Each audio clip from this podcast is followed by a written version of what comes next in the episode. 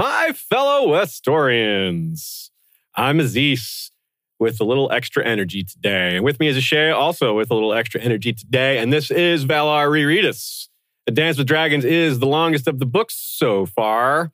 It's also the darkest and least understood, thanks to being the most recent. It's the culmination, also so far, of George's style, honed over the course of the prior books and his long career.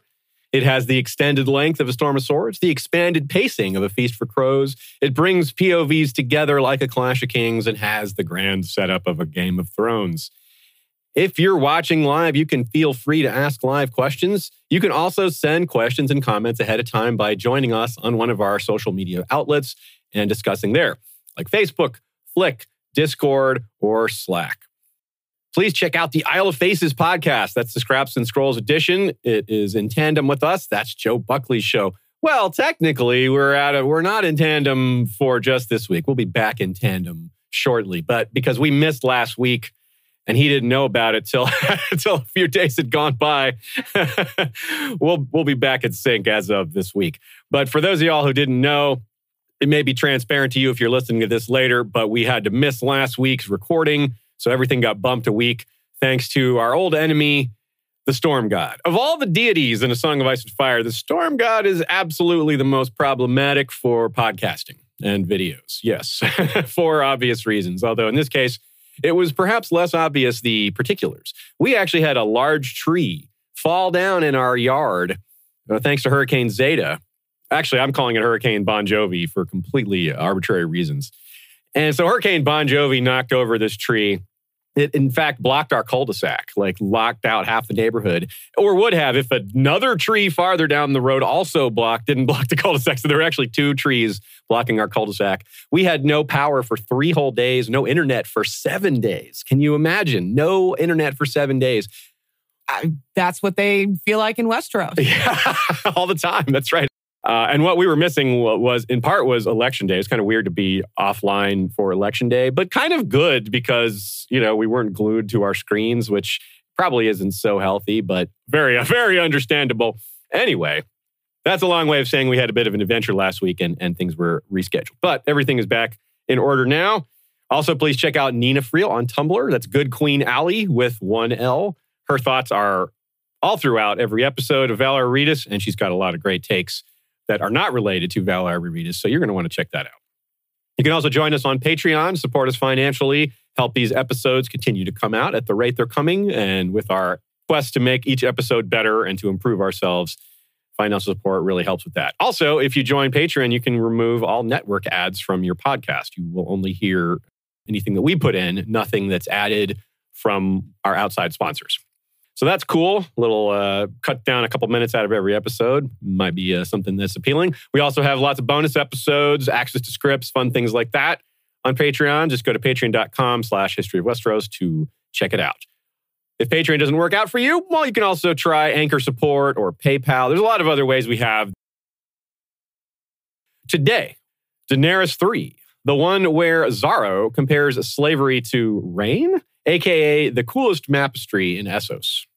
Jon 4, Beneath the Wall, aka the one with a map to the Hill Clans. Tyrion 5's Ruins of the Rhoyne, aka the one where Griff gets grayscale. And Davos 3, the one with Frey Lies, aka the gang meets the coolest green haired girl in Westeros. Yeah. Today's themes include things like authenticity of education. While Dany and Jon are facing extremely difficult challenges as actual rulers getting real experience, young Griff is on a pole boat getting tutored and trained. Hey, that's something, but it's nothing like real experience. Our main characters are learning by doing. So, this prepared claimant, the one Varys is going to later tell at the end of the book, he's going to tell Kevan, our guy has been suffering and struggling and learning what it means to do all these things. But compared to what Dany and Jon are doing right now, uh, he hasn't really struggled or suffered compared to any of these things. He hasn't had to make these difficult decisions. He hasn't had lives depending on him. Perhaps that's that might be the biggest singular thing you can put down as a difference between them. One of our regular commenters, Stephanie the Peerless, who is herself an educator, puts it really well. She says, Young Griff is getting a great education, but few life lessons. Dany is getting an overdose of life lessons, but never had much education. Jon is getting both. He had great mentors and his life experiences. Well, we're seeing it. It's pretty expansive. It, it's very focused in the North, but as far as leadership and going through trials and tribulations, what he's faced is far beyond what young Griff has faced to date. Rhaegar Targaryen comes up more than usual. Of course, all three of those characters are deeply connected to Rhaegar, perhaps fraudulently in one case, but still, he believes it's true. Barristan suggests Westeros will embrace Daenerys because she's Rhaegar's brother. But that's followed by two chapters of Rhaegar's sons, Jon, the real one, and young Griff, probably not. Though this is the chapter where his identity as the heir to the throne and Rhaegar's son is explicitly revealed. Davos deals with an even bigger fake, however, a Frey named Rhaegar, who isn't pretending to be a Targaryen, but he's a very poor copy. Even if you don't like Rhaegar Targaryen, this Rhaegar Frey guy is he's a one on the 10 point scale. There are a lot of rejected proposals today, too. Davos, of course, though it's only a pretend rejection and it's only a pretend comment when he says he wants an onion shoved in his mouth. Daenerys rejects Astapor, but the envoy Ghael, who spits on her, really does get the floor shoved into his mouth by Strong Belwas. She also rejects the notion of heading to Westeros prematurely from her own people and in the form of ships from Xaro. Jon rejects Stannis again over Winterfell and has to bargain to keep Stannis from rejecting his very good advice to not attack the Dreadfort. Maybe George R. R. Martin decided this portion of the book needed some comic relief because I feel like this time, this little short jaunt of chapters, I, I, took note of more than the usual number of zingers and exchanges and one liners from people like, well, we got Dolorous, Ed, Stannis, Willa, Davos, and Daxos, Davos and Daxos, Xaro Xhoan, that is.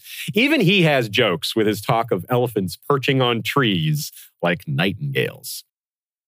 Daenerys 3, the one where Xaro compares slavery to rain, aka the coolest mapistry in Essos. I must say, naming this chapter after that cool map is a bit indulgent since the map really doesn't play much of a part. It's just really, really cool. It's so big and old, and I want it. That's what she said.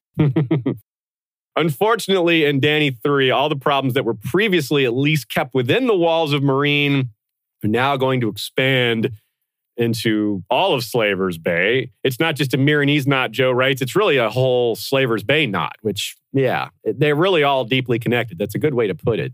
What happens to one impacts the others. And this extends beyond Slaver's Bay, right? As Illyrio has told Tyrion, as Tyrion is becoming more and more aware, Daenerys's presence in Slaver's Bay, her taking of Meereen and, and what she did with Yunkai and Astapor, has had a global effect, at least regional global effect on the economies and on trade and things like that.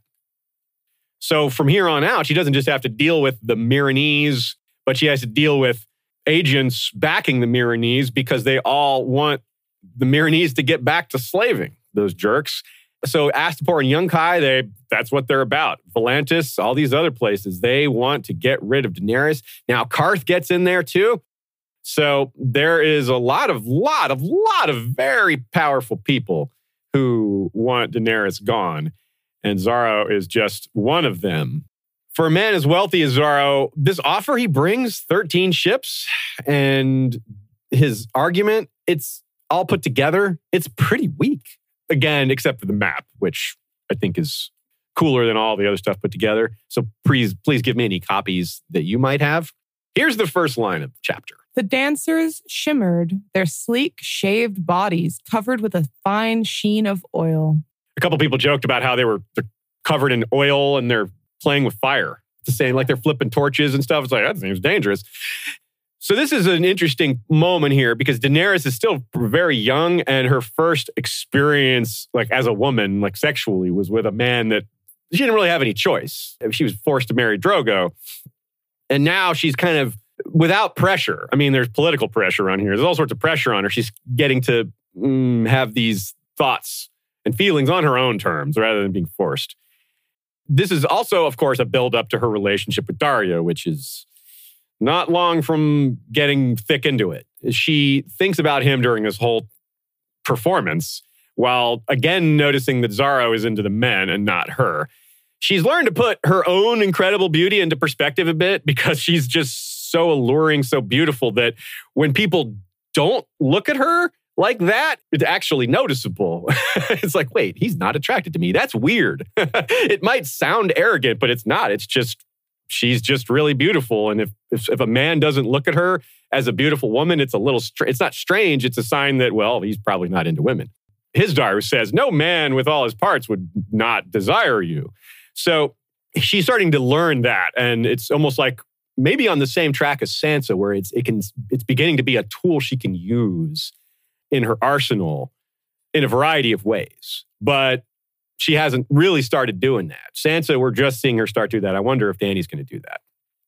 So anyway, in general, she's just picking up on these signals more. She's becoming a lot more savvy about how people react to her and realizing that she has the upper hand there. She's pretty much always got the upper hand there, but clearly not when it's someone like Xaro who just isn't interested.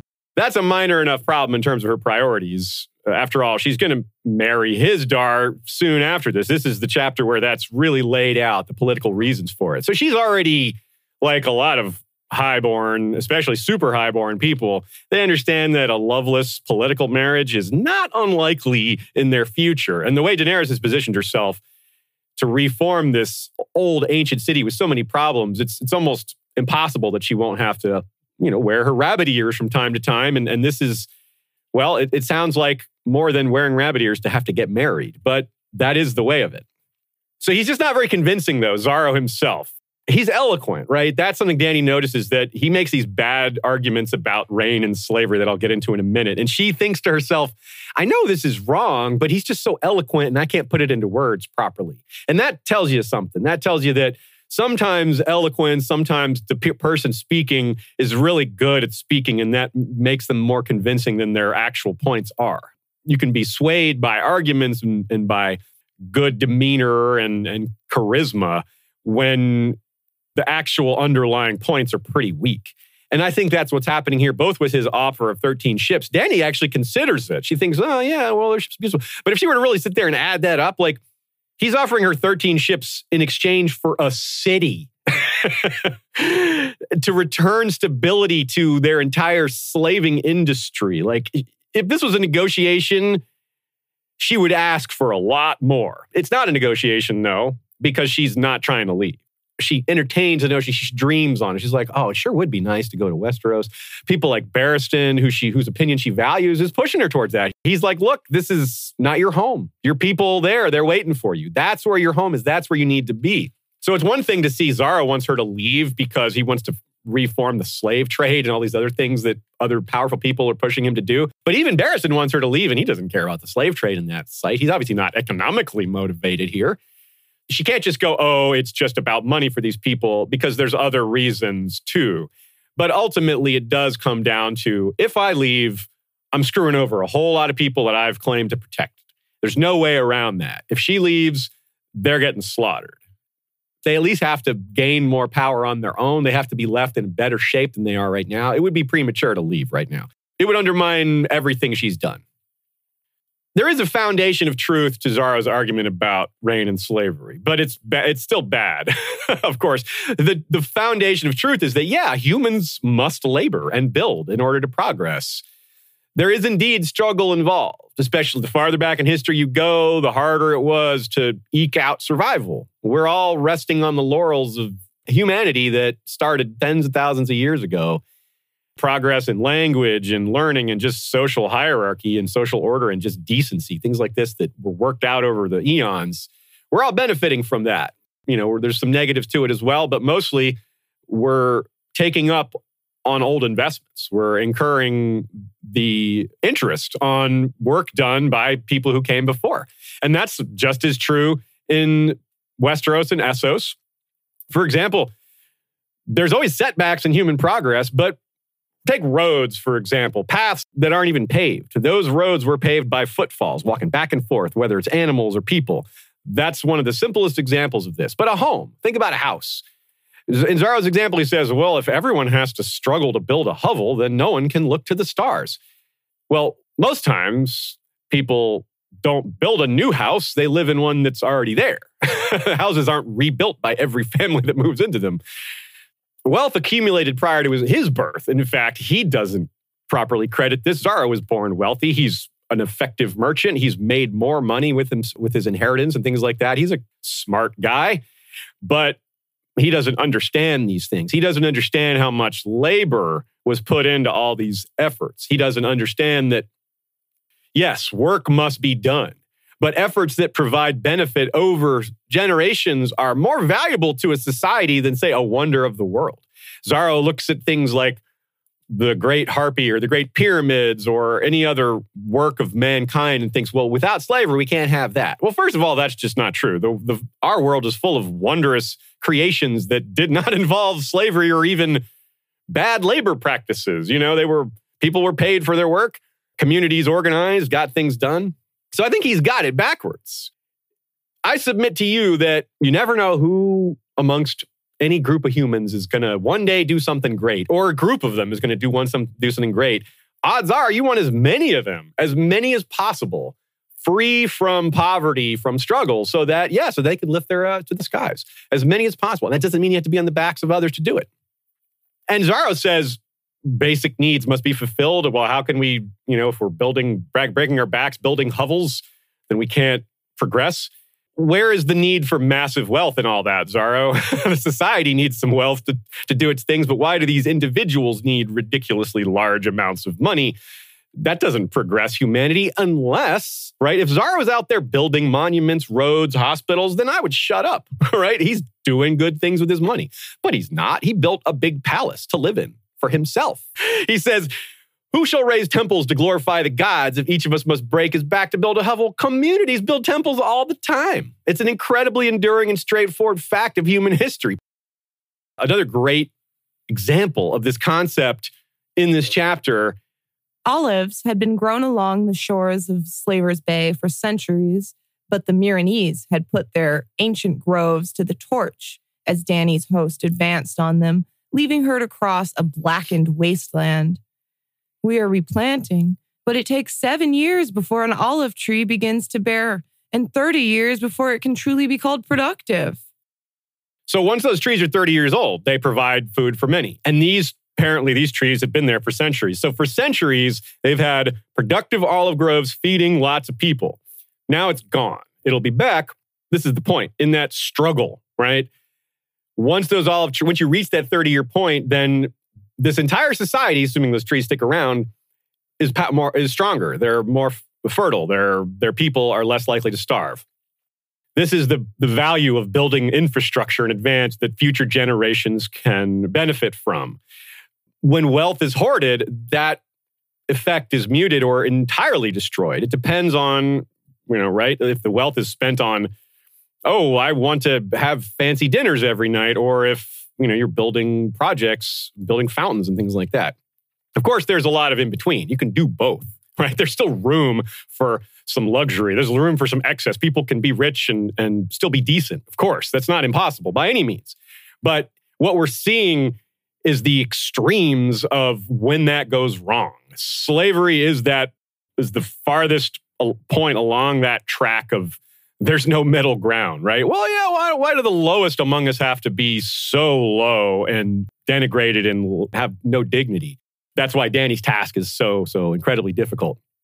Look at Braavos. Not only is it super against slavery, but it's the wealthiest and probably strongest of all the free cities. Maybe Volantis can match it, but I think once another book goes by, I think we'll be that argument will be done. I think Volantis is in big trouble, whereas Braavos might be fine. And they built the incredible Titan of Braavos, and on the subject of building wonders. Perfect example. In fact, Nina writes that here as well. She cites that, so I'm glad you mentioned it. It's it's super true. They did that. I mean, it's incredible. Like slave labor has not made Braavos so powerful. I mean, I'm not going to sit here and praise the Iron Bank, but that is a financial powerhouse that didn't do anything, that doesn't have any overt ties to slavery. And well, they've done powerful things without without that need. So Xaro's arguments are disproven by the world building. We can put it that simply, I think. Nina points and cites another example here. The arsenal of Braavos, they can make a war galley in one day. What slaving culture can do that? Because the problem is, in order that that that's skilled labor. It's extremely skilled labor, and it's hard to have abject slavery and have lots of skill. He says we curse the rain when it falls on our heads, but we need it to grow our crops. Do we really, though? I mean, yes, we do for the crops part, Wait. of course. So they curse the rains. Down in a, Yeah, and we bless the rain. in Castamere, I bless the rains down in Castamere. I mean, no, we, do we really curse the rain? I think it's, it's a bummer sometimes. Sure, your picnic gets canceled, the ball game gets postponed, but these aren't things we really get angry over. They're inconveniences. This is a pretty blatant false equivalence. Yeah, we need rain, but it, it it's it's vital to our survival. So this is not a balance against uh, a- an inconvenience when our social event gets postponed. I mean, come on. But a guy like Xaro who's gets whatever he wants because he's wealthy, he can tell he can snap his fingers and a fancy meal is prepared for him. He might get angry at rain because everything's always going his way all the time when your needs and luxuries are met at all times, well, that's where entitlement can, can sometimes sneak its way in. Heck, people pray for rain or do dances or prayers or sacrifices. I mean, compare that to the people who curse the rain. Like, ah, it's raining again. Other people over here like, man, we need this to live.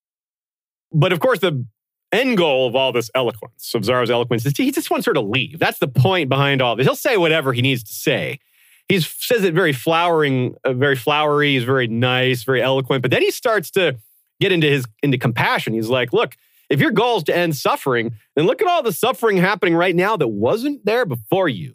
He's playing on her inexperience there too, because of course, when you're tearing a society, building it, tearing it down to rebuild it, there's got to be a lot of pain. There's got to be some suffering. There's just no way around that. So that argument shouldn't work, but it does a little bit. It definitely gets at her a little bit. He's also exaggerating in terms of the military situation. He says the wise masters have hired the Golden Company and all these other sellsword companies. Like soon they'll have 10 sellsword companies against you. If we look forward, that's pretty much the opposite of how it's going to go. Eventually, the Golden Company will be Dany's enemy. But as things stand right now, I mean, most likely, but as things stand right now, the Golden Company is trying to marry Danny to Aegon and be like be on her side. In reality, at the moment, they're no threat to her if not for Tyrion's interference, they would have probably come to join her. So that's that's not accurate at all there, Xaro. And there's a little reference to Aegon being a Blackfire here. Dany remembers her brother feeding the Golden Company, like entertaining them. It says, ate his food and heard his pleas and laughed at him. Illyrio might have insisted the Golden Company would support Aegon because he was a Targaryen who could take them home, but clearly that's a Targaryen who could have taken them home, but they they laughed at him. So maybe there is, maybe Illyrio's a little wrong here. Maybe, or maybe he was just saying that to Tyrion to assuage his, his concerns. But point being, when Illyrio says a dragon is a dragon, they just want to go home, that's probably not true. The, the question is whether or not he believes it himself. Other companies that get that, that are named the company of the cat, the long lances, and the windblown. Well, the windblown's going to flip to Dany too, as we well know. Uh, Xaro perceives that Dany's massively outweighed in terms of political power and wealth. Maybe he's not wrong there, but she's got a lot of these most powerful and wealthy type people in a dangerous spot. In other words, she could kill them, not too not too difficult, without too much difficulty. Her unsullied outclass any other soldiers in the region by far. And that's where Xaro's expertise falls flat. He is not an expert on military matters. He just looks at numbers. He's like, we've got a lot of money. We've got more soldiers. It's someone like Barristan and, and and Daario, guys who actually have an, a sense of the quality of these armies and aren't going to rely on just counting quantity, because it's definitely quality over quantity in armies. That is made abundantly clear in Jon's chapters too. This is one thing Xaro does understand pretty well that he's not naive or inexperienced on is trade. So there's another important issue here trade between nations, the development of the process. Again, this is a, part of a society and a civilization that takes a while to build up. But once it's there, it can be a mutually beneficial arrangement across many generations, if not longer. Has to get started first. And like so many other things, there's disruptions, restarts, resets, exceptions, compromises.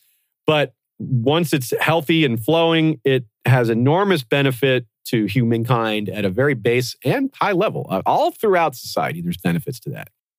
So that's one of the important things she wants to restore. But of course, they're trying to force her into compromising on slavery as part of that, or to just leave entirely. So now we have the Brazen Beast deployed now uh, officially. We, we talked about that a little bit last time that it was coming, and now here they are. The Unsullied are no longer being used as police. It's a bit confusing if you think of the TV show's imagery because on the on the show, the Sons of the Harpy are the ones wearing masks so that they look scary and their identities are hidden. Here, it's the opposite. It's the law enforcement that are under threat. So the, the Sons of the Harpy are going to kill families of anyone who signs up for the Brazen Beast. They're going to target their families. So, of course, they need to keep their identity secret because they don't want their families to get targeted. That's very straightforward. But of course, it's going to have side effects down the line. A society with masked police, that's not great in the long run. I mean, you can totally see why they're doing it now. But you can also totally see how that would cause problems later when you just like, well, I don't know which police officer that was that did this awful thing to me. It doesn't even have to be a real. one. It could be an imposter. It could be a like Quentyn Martell. they put on brazen beast masks and well, it almost worked, but it worked for a while. They got past other brazen, they fooled other members of the organization. So, mm, yeah. It's a more of this general pastiche of fixing huge eons long, thousand year old long problems involves incremental progress. So the fallout from Astapor is, of course, Dany's first lesson in how you can't just wreck a city and appoint new leaders and leave. Uh, it takes more than that. And this is part of why she realizes she has to stay in Meereen. Enough. Dany slapped the table. No one will be left to die. You are all my people. Her dreams of home and love had blinded her. I will not abandon Meereen to the fate of Astapor. It grieves me to say so, but Westeros must wait. So the temptation was there. I addressed this a little bit earlier, and it's the same. It was very similar for Jon, and Jon's similar temptation will be uh, brought up in his chapter, which is next, which is Winterfell. That which is what he thinks of home, but he has to turn it down, just like she does, because of duty for taking care of people that depend on her, taking care of commitments that she made, following through. Really well done by George to show this level of conflict and how difficult this is. Talk about conflict no one knows what to do here. I mean, that's that's part of what makes it so great is no one is like, oh, well, if she just does this or that, like where in our personal experience do we have anything that would tell us how to handle a situation like this? Dany doesn't want to burn and destroy and leave cities in the dust. She wants growth and life and motherhood and all these other things. At the same time, she's constantly questioning herself whether she's capable of that. She keeps calling herself a monster. She thinks about how dragons you know they don't sow other things you know it's like a greyjoy right? So it's there's a lot for her to work with. It seems that nina and a few people noticed this. I didn't actually but now it makes sense that i've seen it. Xaro is seem, seems keenly interested in her guards. He brings up Barristan's weakness. He brings up the blood riders not being around talks about the unsullied things like that asks for a private audience. So it might mean that he's kind of checking out her security okay, this is this is how well she's guarded and this is that. So they could maybe send an assassin or something like that. So I think there's some merit to that because for one thing, we absolutely 100% know they want her dead slash gone, and they're absolutely willing to murder. So even if we aren't aware of a specific murder plot against her, it's extremely clear that they would do that if they could. Now, uh, another note about her authorization of torture last chapter, Nina writes, if we want to look at that as evidence of increasing violence or madness in her, well, it was violent, but it wasn't mad, I don't think. I mean, it was anger, like temper anger, not madness. For example, she's very calm in the spot where Ghael spits in her face. And she says, Look, chill, guys. No one's ever died from spittle. Other commenters pointed out that this might be a little ironic foreshadowing given the Pale Mare is about to arrive and spittle is probably about to be quite dangerous and many people will die from it. Still, the point here is to show her restraint and to show that she's balancing the needs of her people well above herself. She's like, look, it's just spit in my face. Like my my pride is not that big a deal. Which I I really appreciate that. That's really good. I mean, it's similar to what we get from Jon and, and these other characters who really try to they put a lot of real heartfelt effort into how to lead. They think about it a lot. They don't always get it right because who would? But the process is noble and we see it in, in their heads constantly. Now, here's a really important line from Xaro. Of all the silly things Xaro says, all his bad arguments, this one we must pay attention to. It's the famous dragons equal lightbringer line. When your dragons were small, they were a wonder. Grown, they are death and devastation, a flaming sword above the world. Yeah, a flaming sword above the world. So you can't not think of Lightbringer of Azor Ahai when you hear that, right? Especially when he's also talking of tempering swords, of, of, of, beating the metal, folding it over and over, which reminds us of the, the origin story of Azor Ahai and Nissa Nissa. And then he talks about trees having to be watered in blood and things like that, of sacrifices made, which again, Nissa Nissa was a sacrifice of sorts. And there isn't a whole lot more on that in this chapter, but it's, it's important build up on the stepping stones of Daenerys realizing she's also or fully coming to terms with the fact that she is some kind of child of destiny here, perhaps, uh, for lack of better term. By the end, Xaro's flowery protestations and arguments become straight up threats. He said he wiped away tears. I should have slain you in Qarth, he says. And then he also says, or you will surely die screaming if you don't change course or whatever. So that is a very different, much like Dany notices how he doesn't look at her like a woman. you know, she notices that when his extreme courtesy just vanishes, when the velvet glove turns to the steel gauntlet, right? The good cop turns bad cop. And in, and on that same line, the glove versus the gauntlet, well, he leaves a bloody glove, which Dany unmistakably recognizes as symbolic for war, as a, hey, we've declared war on you now. And well, she's right. Interestingly, though, let's talk about Quaithe for a second. She's not in this chapter. A lot of y'all were commenting on Quaithe because of people who are coming to Dany, right? The Pale Mare, the Dark Flame, Kraken Lions, Sun's Son, all that. Well, Quaithe doesn't mention Xaro. Quaithe didn't mention those 13 ships. Quaithe doesn't mention any sort of, doesn't mention the warlocks either. Well, we know why she doesn't mention the warlocks. The warlocks were grabbed by Euron, so they're not actually coming anymore. But she didn't mention Xaro, perhaps because he's not a threat. Perhaps just don't worry about him. If you want to get real conspiratorial, Quaithe is from Qarth. Quaithe is like going into Dany's head with a glass candle, telling her to focus on what matters most. Well, maybe she's just saying that to get Dany to get the hell out of Slaver's Bay because she wants slavery back also. This could be just one of many attempts to get Daenerys to go. After all, that's what her goal is. She's like, Quaithe is trying to get Dany to leave also. She says she has different motivations, and I tend to believe her. But we should consider that Quaithe is, that there's a cynical element here, that Quaithe is actually just like on team slavers on team economy here. like get get her gone so that we can get back to becoming filthy rich again. So I think that's worth considering because of who Quaithe warns her about and who, who who's left out. Uh, we've talked about how Marwyn isn't mentioned either, and hmm, well, so that that is hmm, that is curious for sure. Michael Shelton says, interesting that Westeros is often seen to be backwards in comparison to Essos, but when it comes to slavery, Westeros is actually much more advanced uh, Jaded Redhead said, eh, Westeros is British Empire. Technically, they did they did not have slavery in England, but it was allowed in all the colonies. Yeah, I guess that's a. I, I agree with both of y'all. Uh, Jaded Redhead is completely right that England allowed slavery in its colonies, and that's kind of a a cheap kind of way to, to say they don't have it.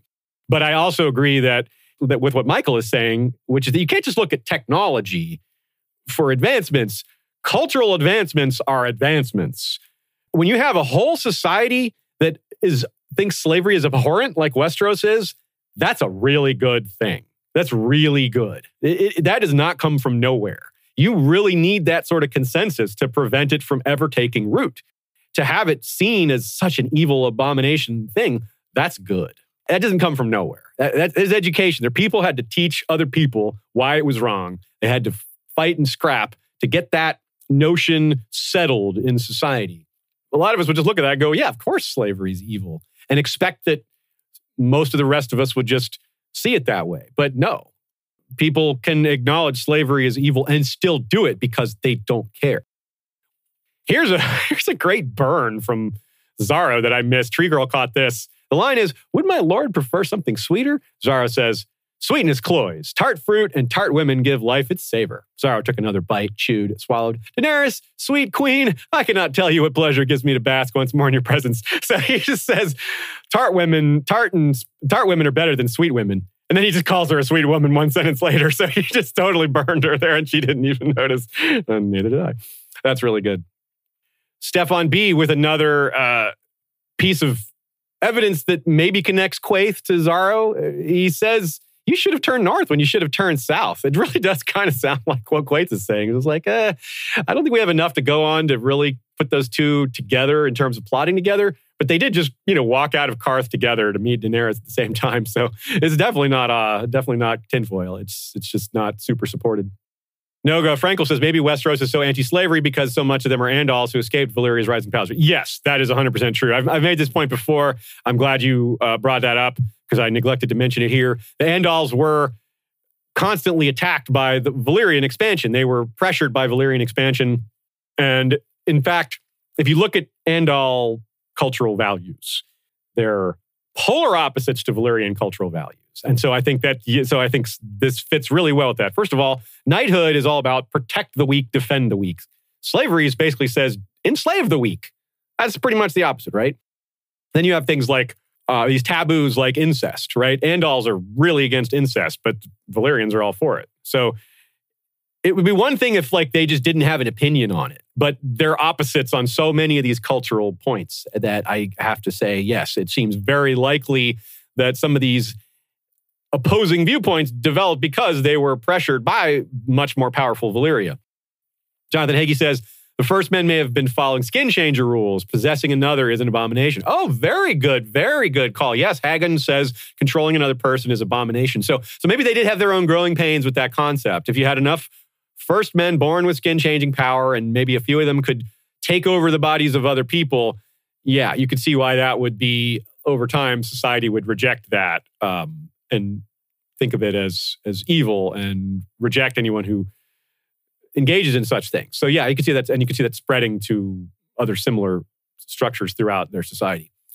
Lots of really good comments from y'all on this chapter. Thank you very much. Jon 4, Beneath the Wall, aka the one with a map to the Hill clans.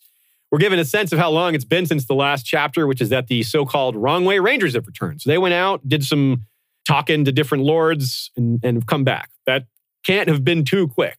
And we're not talking, you know, like a year, but we're, we're probably talking at least a month, maybe more.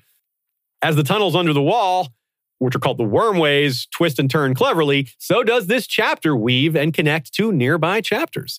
Logistical issues like food supply and disloyalty are problems Dany must deal with, and Jon as well. Tyrion is made to give advice to a wannabe king about dragons and strategy, and they expect his knowledge of Westerosi noble houses to be of great value.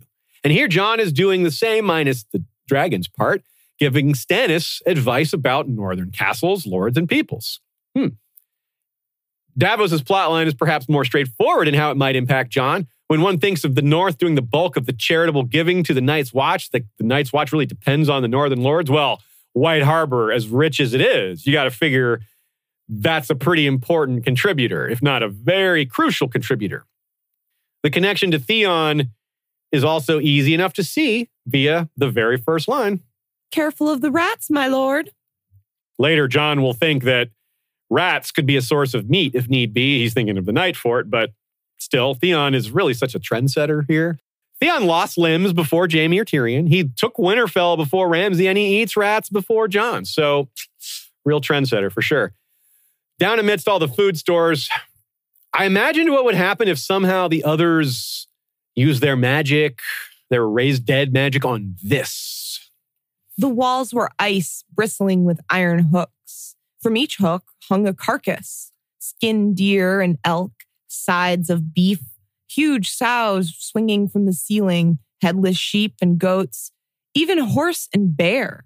Hoarfrost covered everything. Mm, I don't think it's super likely that this mass freezer of meat will rise and attack but it is possible and a creepy, cool idea. And, you know, Jon does think about how the room feels colder than it should. So there's a little, you know, some ominousness going on here. Instead of food giving them life, it comes to life to try to kill them. Talk about a food fight, right? This also reminds us of a lot of other things. Like I said, this, this chapter has a lot of parallel themes. Bran going down to the cave tunnel, seeing all the skulls and, and bones and all that, evidence of dead things. And, and then we have Tyrion going down river on the Shy Maid with all these dead cities and statues underwater and, and stone men and things like that. So lots of imagery that feels familiar here. And Nina writes that Jon wonders how much his brothers will complain when they're down to eating snow and acorn paste. He's thinking of his Night's Watch brothers and his, his quote, brother Bran was doing that recently, eating crushed acorns and snow. I mean, we saw that literally. There's that exact meal crushed, crushed uh, acorn paste and melted snow. A uh, little aside, just the other day, one of our roommates was talking about what eating an acorn would be like. And I said, well, in Westeros, they've made an acorn paste and it doesn't sound good. No, sounds terrible. So note that Dolorous Edd brings up cannibalism again. He's just kind of joking. He's like, I know, I know why Stannis let the wildlings through the wall so we could eat them. Yeah, it's not entirely a joke because cannibalism is popping up everywhere and people are starving. And we've already seen that, yeah, people are going to eat each other. So maybe these particular people won't get eaten, but it's real as it can get. And we're dealing with it in almost every chapter. Now, Dolorous Edd is with Jon, of course, but the two men he talks to that they meet at the bottom of the stairs to discuss these food logistics as Bowen Marsh and Wick Whittlestick. And those are two of the assassins. Nina wonders if maybe Wick was brought into the conspiracy because of his knowledge or placement in these wormways. She wonders if maybe the original plan wasn't to capture Jon, to semi impeach him, like imprison him, lock him in a tower, and then go about their business the way they think that watch should be run. Because remember, Bowen Marsh is crying when he stabs Jon. He clearly isn't doing it out of malice. He clearly didn't make the decision lightly. Now, uh, not unlike Ned Stark, Jon Snow's moral centering is very hard to criticize. Like, you can't tell Jon, you're morally wrong here. you almost never have the occasion to say that. But his leadership style, there is room to criticize. There's some significant issues there, I think. And this is something I focus on a decent bit. And the one that I think is most important is how he's not very good at explaining himself. He's a do what as I say kind of leader. And he doesn't really work to build consensus amongst his sub commanders, which is just not a good way to go about it, I think. And at the same time, if you're going to be the like my way or the highway type leader, you don't want to be the also be the I'm not really a lord guy, like the rejecting the trappings of power.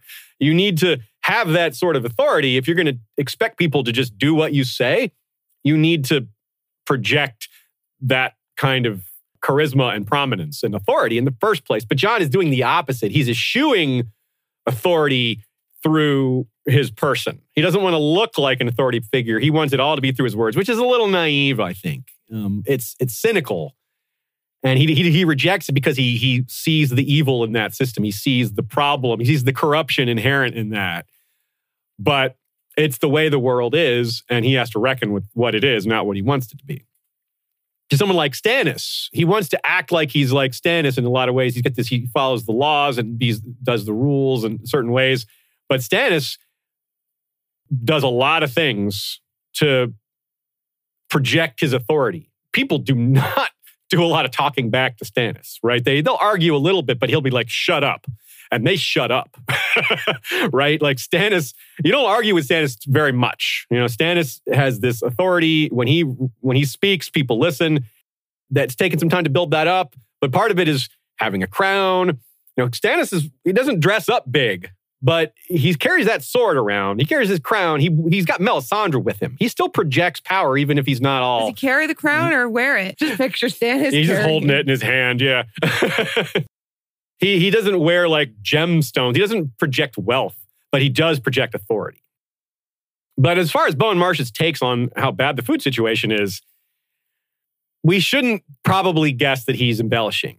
Uh, I think he I think he's a decent guy there. He might be though. We should consider the possibility, but I don't think we should jump to that conclusion uh, because it does set up a situation where Jon's authority immediately is undermined because he's taken charge very recently. All of a sudden, Not only is he allowing wildlings through the wall, but he's cutting their food rations. That's just going to engender people being mad at him uh, for very basic reasons. You know, like being hangry. Frankly, who thinks clearly? Who is at their best? Who's at their most rational when they're hungry? Very few of us. And so right away, he's making the entire night's watch through necessity. It's not like he doesn't have a choice here, or it's not like he has a choice here, rather. But that's going to set up the situation where it might be easier to mutiny, right? So you got to wonder maybe maybe Bowen is stepping on the scales a little bit here to push the issue. Uh, but also, he just doesn't want Jon to accept the wildlings. At this point, he's still arguing against that. He's like, he, he still thinks he can get Jon to do otherwise. Rattlemance here is a part of this chapter. He gives a line that really changes on reread. This is pretty fun. Here he comes, he said when he saw Jon, the brave boy who slew Mance Rayder when he was caged and bound. The big square cut gem that adorned his iron cuff glimmered redly. Do you like my ruby, Snow? A token of love from Lady Red. I wonder if Mance understands what Jon was really doing by shooting him him with those arrows. There was some mercy in it, sure, but it was more about the Night's Watch doing justice on a traitor and deserter, which are among the worst things you can be. So I think Mance probably does know because he knows Jon. He's met Jon, and, and, and Mance is a really good judge of character. He doesn't actually think Jon was just trying to claim the glory of killing the king beyond the wall. That's not Jon, and Mance knows better. So I think he's playing it up a little. He's acting the part. Well, there's one line he says where uh, he offers to sing pretty songs for Jon, which is maybe a clue that it's Mance because Rattleshirt offering to sing, eh, maybe, but still, Mance is the singer, so that just fits. Pretty sure that Rattleshirt plays like the maracas. he just, he just, what's that the the Zydeco thing where they Yeah. scrape they, they scrape the the Yeah. mallets along the bones there, like he could he's, he he could be a musician actually, but not a singer. So if the first part of this chapter is all about logistics, right? Food logistics, and we really wonder how that's going to go. But but we have some sense of how food works, right? What I don't quite know this the logistics of this. So long as he wears the gem, he is bound to me, blood and soul, the red priestess said. This man will serve you faithfully. The flames do not lie, Lord Snow. Perhaps not, Jon thought, but you do.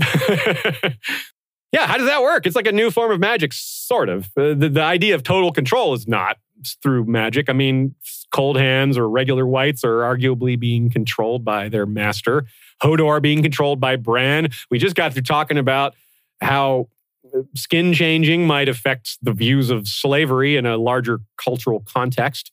And of course, regular old slavery, brutal master slave relationship is no supernatural necessarily involved there, but still, that's what we're dealing with here all these different forms of control.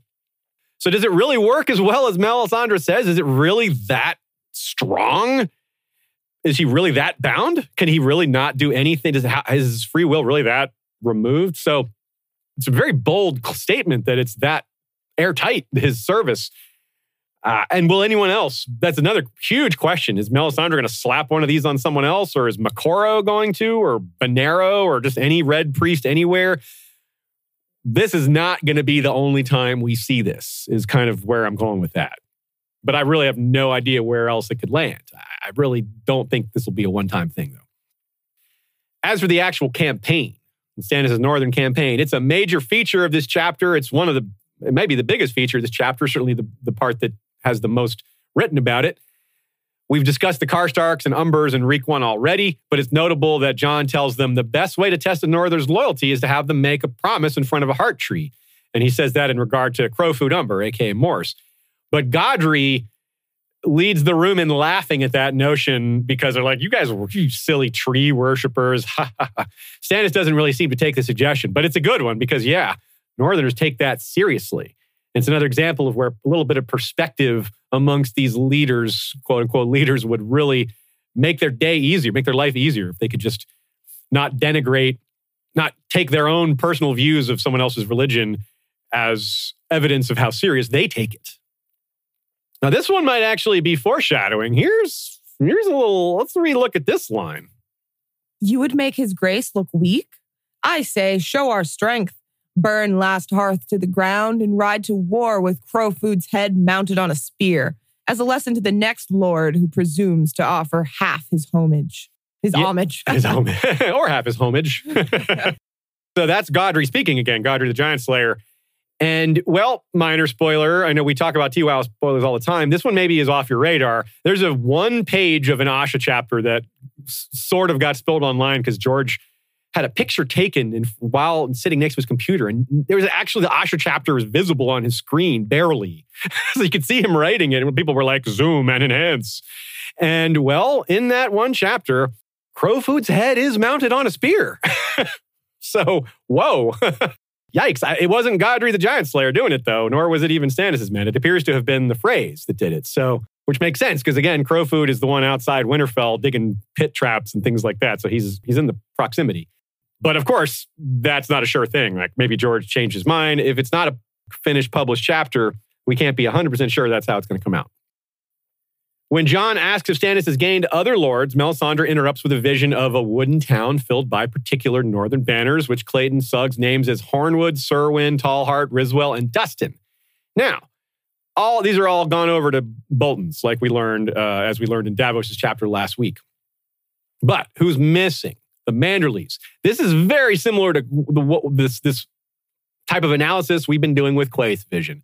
We see who Quaithe named, but we wonder curiously at who Quaithe didn't name. Some of the names are suspicious, they're left out. Same thing here. No Manderley flags seen at Barrowton. That's really important. So Jon starts to think maybe the White Harbor isn't with the Boltons after all. And Stannis is dismissive of that. He's like, nope, they haven't answered my letters. They're doing their thing. Forget them. Mistake, Stannis, but maybe one that will be repaired. So this is a, a very much a hinge point, as Joe writes, for this northern plot. This could have been the end of Stannis, but Jon convinces him that his plan is bad. Bad, bad, bad plan. Don't just attack the Dreadfort. And Jon doesn't even realize how right he is. Jon isn't even suspecting a trap, which there is. The, the Boltons were setting a trap. It almost worked. They intentionally left. What Stannis says is they left their throat open. I'm going to rip it out. But they did that on purpose. They knew Stannis would see that. That was their plan. So, but Jon is just like, look, your plan isn't going to work for other reasons. He's like, look, for first of all, you can't take the Dreadfort quickly. Uh, for one thing, the land around it is their land, they will see you coming. You will not sneak up on it. Second of all, your plan requires Moat Cailin to be a delay for them. Part of the reason they're marching is they know that the Boltons have marched to Moat Cailin. So they're like, ah, they're down south. Let's here's our chance. But no, they're thinking like Southerners. They're thinking, oh, no one ever takes Moat Cailin. That's going to take forever. But again, we know better. The North knows better. It's hard to take from the South. From the North, it's not hard at all. Well, maybe not hard, but it's no big deal as far as a large army is concerned. And as we're going to see, an army won't be needed. Only a single solitary reek will take care of that. So, again, so Stannis' plans, as you can see, fraught with issues based on not knowing the people and terrain and culture of the North. Jon's advice is thus extremely vital. We'll talk more about Moat Cailin when we actually see it, which is, I think, next week. Yeah, next week. The chapter sequencing is loud and clear here. Again, as we pointed out in Dany's chapter, she was tempted by the notion of home and all that. But here, Jon faces similar temptation, but rejects it as he did before. He says, My sword is sworn to the Night's Watch. That's the end of it. Duty first. He then, of course, advises Stannis on the mountain clans, how to get them. Of course, Stannis is like, 3,000 men? Yeah, bring it, my friend. Stannis is still even still a little rude about it, but that's Stannis for you. Something strikes me about this too. Jon is extremely thorough with his explanations to Stannis, very much a contrast to how he is not thorough with his explanations to his own subcommanders, which I don't know what to say. I don't know how to read that. I don't know what, what it means. Maybe it's just the way one is leadership versus subordinacy. Like he, as a leader, he isn't explaining himself, but when he's someone above him is forcing him to explain, he does a good job of it. Might be just that simple, but I wonder if there's more to it. So definitely I'm curious what you all think. Absolutely let me know if you have more takes on that. So, and because of Jon's advice, off to Deepwood Motte for the for Stannis' army. It's great advice. Attack the Ironborn, the mutual enemy of the North, rather than fighting the Boltons, who many of the Northerners are allied with. better to peel support away from the Boltons, better to show that he's a better choice than to take them on directly, especially while they're stronger, right? Uh, Nina writes, what this chapter really does is ramp up the struggle for Jon. This is the difficulty, the challenge, the leadership challenges that we were spoken, we were speaking about at the beginning. That is a theme for a lot of these chapters. His his conflicts to this point have been relatively easy to deal with, uh, Uh, or at least face with neutrality. He hasn't had to take sides, and that's really important. When you, the Night's Watch is supposed to not take sides, so when they don't have to, well, that's that's easy. But when they're put in a position where they kind of have to sort of take a, uh, a, a side a little bit, or you know and while not acting like they are, like in the case of Stannis just being there and they just really have not a lot of choice, they have to give him something. They have to give him a little of what he wants, or their own mandate is broken. Then they're no longer able to defend the wall. It's like what Jaime says. You know, these oaths conflict. In order to fulfill one oath, you have to break another one. This is why I have a lot of sympathy for Jon breaking some of his oaths, because technically he does. But the reasons he does are, I think, beyond the honor of keeping an oath. The things compelling him to break the oaths are morally greater than the value of keeping oath. And I don't say that lightly. I realize that oaths are important. And in this world, Westeros, they're arguably even more important than they are in our own world. They, they arguably are treated more sacredly. It's really important to think of it that way, that you don't break oaths lightly. You know, Bowen Marsh crying while stabbing Jon has a much different feel to it than God, I hate this guy. I'm going to stab him and get rid of him so we can do things my way. Right? No, he's he's defending values, not personal views. Well, he's doing both. Nina also points out the difficulty for the reader in conflict because yes, these aren't equal situations as far as where who we're rooting for. For Jon to maintain neutrality, he has to not help the guys that we clearly like more. You don't have to like Stannis to be to rank Stannis ahead of the Boltons, right? I mean, it's like, yeah, maybe you don't like Stannis, but who who stands the Boltons non-ironically? Like some people, you can be fans of them as, as as fans, right? But if you if they were real people, you would hate them. So it's hard because you want Jon to help Stannis, especially against the Boltons, and you you want the Ironborn kicked out of Deepwood Motte probably. So you kind of this advice is satisfying our who we're rooting for. It's satisfying some things on an emotional level for us, but but also from a duty, law, justice, it might feel a little off. So, and that's really well done by George creating that level of conflict. At first, he's just giving advice and words, but then he has to give spears and helmets too, because he's kind of like kind of forced into it. He doesn't actually do that. He, he agrees to give 300 spears and helmets to, to Stannis to outfit his wildlings army. But then he talks Stannis out of actually using the Wildling army. So he probably didn't give those give that equipment to Stannis after all. But the fact is, he was willing to. And here, another question here: We're this is difficult for Jon, but WWJD. That's a phrase people say. What would Jesus do? I don't mean Jesus here. What would Jeor do? What would Mormont have done in Jon's place if he were still Lord Commander? Would he have broken any oaths to, to prevent other oaths from being broken? Probably, because what else is he going to do? Die, just sit there and die? Uh, so an- another point here is that Stannis, is, in his stubbornness, is sort of treating Jon not like the Lord Commander of the Night's Watch, but kind of like the Stark and Winterfell, which is what he wanted them to be. He's asking him these, these kind of questions of like, tell me about these Northern Lords. Stannis knows that he's not supposed to ask the Lord Commander of the Night's Watch there in the strictest of senses. But again, it's Stannis's ends justify the means. Another case where I think Stannis being a law and order guy is a little bit exaggerated because he breaks the rules all the time when they suit him. Uh, he just prioritizes. He's like, well, look, break, upholding this rule is more important than upholding this rule. It's very similar concept to this oath supersedes this oath. It's almost like Stannis has accepted that, yeah, we sometimes we got to break rules because rules conflict with each other. it's like other people conflict, other people go back and forth on that. And Stannis is like, nope, that's just how it is. It just happens sometimes. So I, I, something else that makes Stannis kind of a compelling character is how like a lot of people, there's some baked in hypocrisy, like humanity. Like all of us have some baked in hypocrisy in our existence. We all have our biases and things like that. Yeah, I think we obviously we all do. I think Stannis is just particularly egregious. He gets so on his high horse about it right. that when he is a hypocrite, I, you know, he's less uh, self-reflective on it. I think. Yeah, um, yeah. He does. He does have at least a little of that, though. He like when he he did at least one thing. He when he admitted that Davos was right about claiming how to win the throne, about being a king rather than demanding the throne. Jon also pays is paying attention to the fact of the breakdown of Stannis' men and the Queen's men. We're going to get to know the Queen's men a little better when Selyse shows up, which is soon. But he's noticing how few of the King's men are actually around Stannis. He want it's not.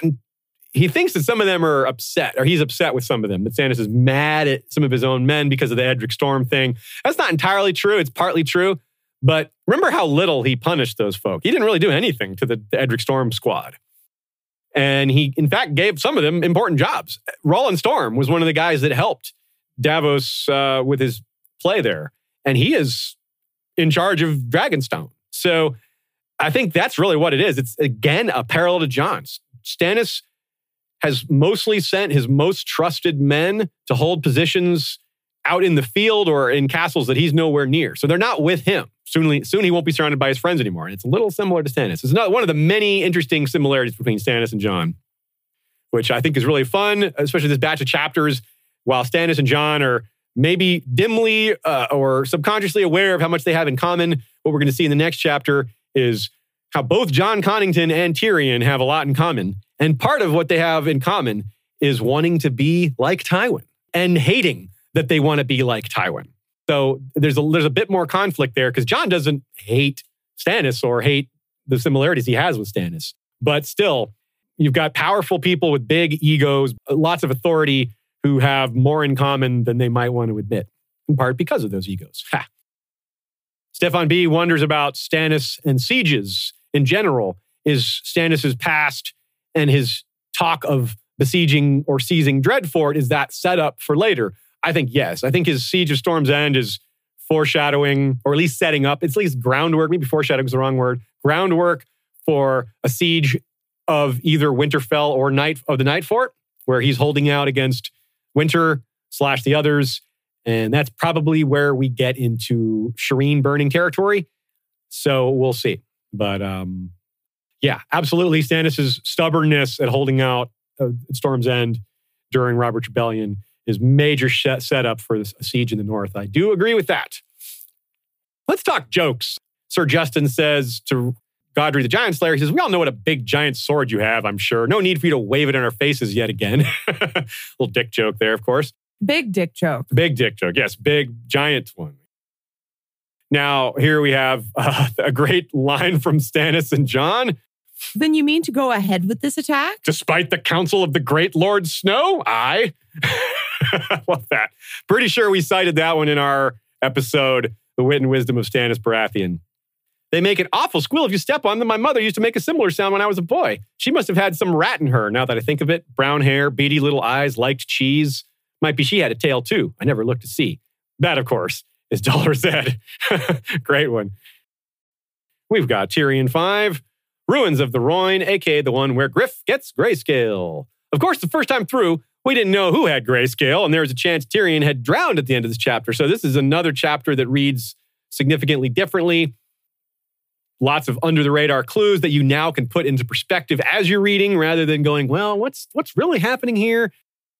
When Tyrion points out who young Griff really is in this chapter, well, that is a huge reveal. Though, as we've said, it's a false reveal. So it's like think it's a real reveal, and now second time through, you have this level of savvy that wasn't there the first time. You have this experience, you can say to yourself, ah, he's a mirror image of a dragon. He's the Urrax, Serwyn of the Mirror Shield example dragon, not a true dragon. And this is the second of two chapters on the Rhoyne.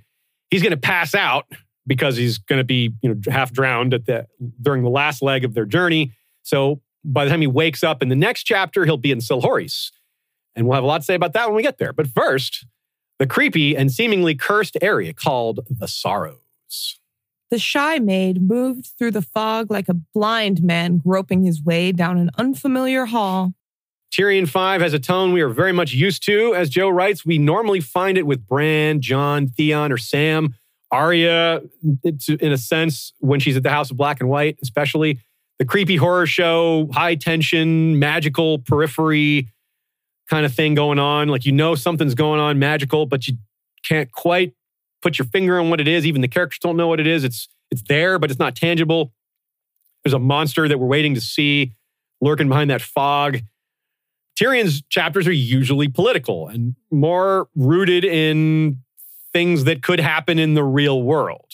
But now he's fully invested in a world of dreams and wonders temporarily before getting right back to it later, presumably being around dragons. But we'll get there. A recurring theme is for Tyrion, thus, because his chapters have been and his life have been so rooted in the mundane, not the boring, but the mundane, the natural, not the supernatural. He's often kind of been the Maester Luwin of POVs, where he just denigrates or downplays magic. He's the guy that says grumpkins and snarks, bah, he jokes, he laughs at the Night's Watch's mandate. He's like, blah, blah, blah. He's got he's got jokes about it. He even questioned whether Dany's dragons were actually real, even though how, like so many people have confirmed it. Uh, he's mocking the fog here. He's mocking Haldon, but Ysilla starts to set him straight a bit. This is no common fog, Hugor Hill, Ysilla insisted. It stinks of sorcery, as you would know if you had a nose to smell it. Many a voyager has been lost here, pole boats and pirates and great river galleys, too. They wander forlorn through the mists, searching for a sun they cannot find until madness or hunger claim their lives. There are restless spirits in the air here and tormented souls below the water. That line, especially, tormented souls below the water, is really a big part of where we get this notion that this is similar to thematically, symbolically, to the cave of the three eyed crow, to the worm ways with all those dead bodies down there that stored food, with perhaps Dany's dragons stored uh, beneath the pyramid in total darkness, things like that. And it's a bit of instant foreshadowing, Joe would call it. At the end of this one, we get the one of the creepier and most overt magical events in the entire series, right? From Tyrion going from politics and grounded topics to passing the same spot twice on a river, the Bridge of Dream. That is wild, isn't it? Man, what an incredible moment. It's, it's not only surprising and a massive rebuke to Tyrion's downplaying of the supernatural, like he cannot explain that away through science.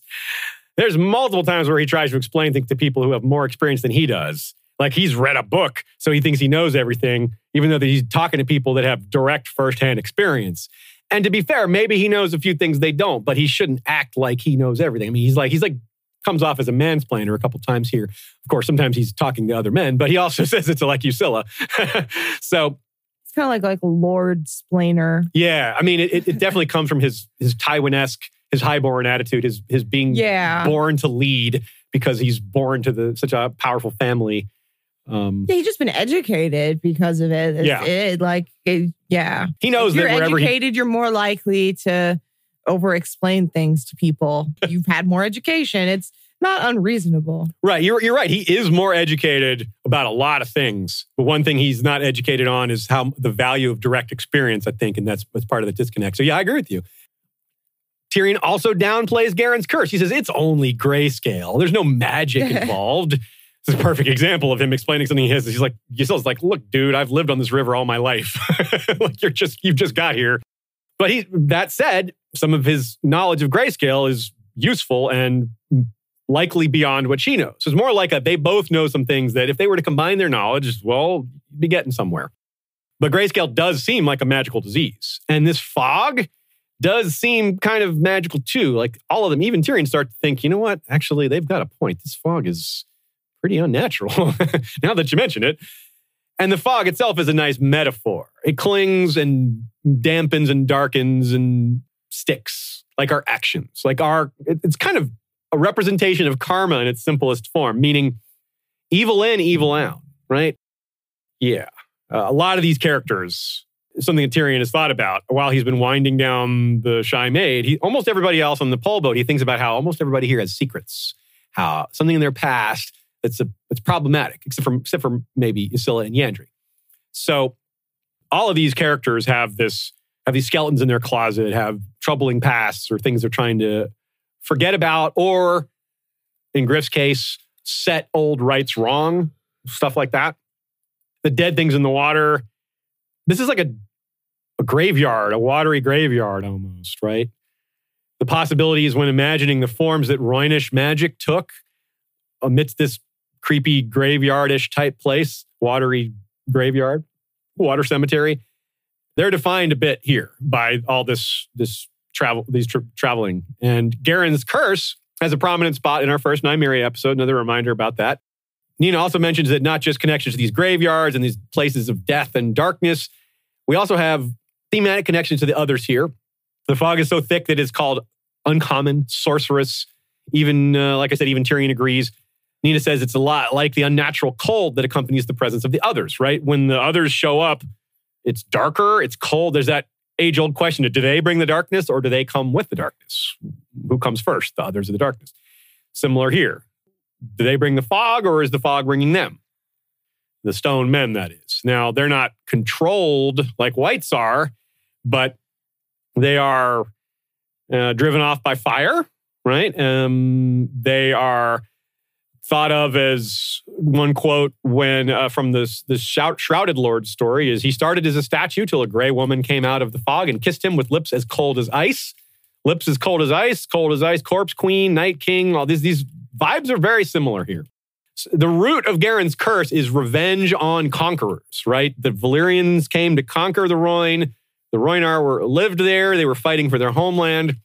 And the magic that lingers is still punishing those conquerors. Well, those conquerors are long gone. It's punishing whoever's there now, just thousands of years later. Not, not actually not thousands of years, but a long time later, hundreds of years. If we explore that concept with the others, we find that in parallel as well. If the children created the others in response to an invasion of Andals or First Men or what have you, it's had this permanent impact on the world as well. In other words, the others exist as a relic of an ancient war, an ancient struggle between races that aren't fighting anymore. But the fallout, like nuclear fallout from a nuclear war that could infect the territory for generations later, we have this concept here. This area of the Rhoyne is ruined forever by whatever happened exactly. Magic, some kind of magic. They call it Garin's curse. That's a fine enough name for it.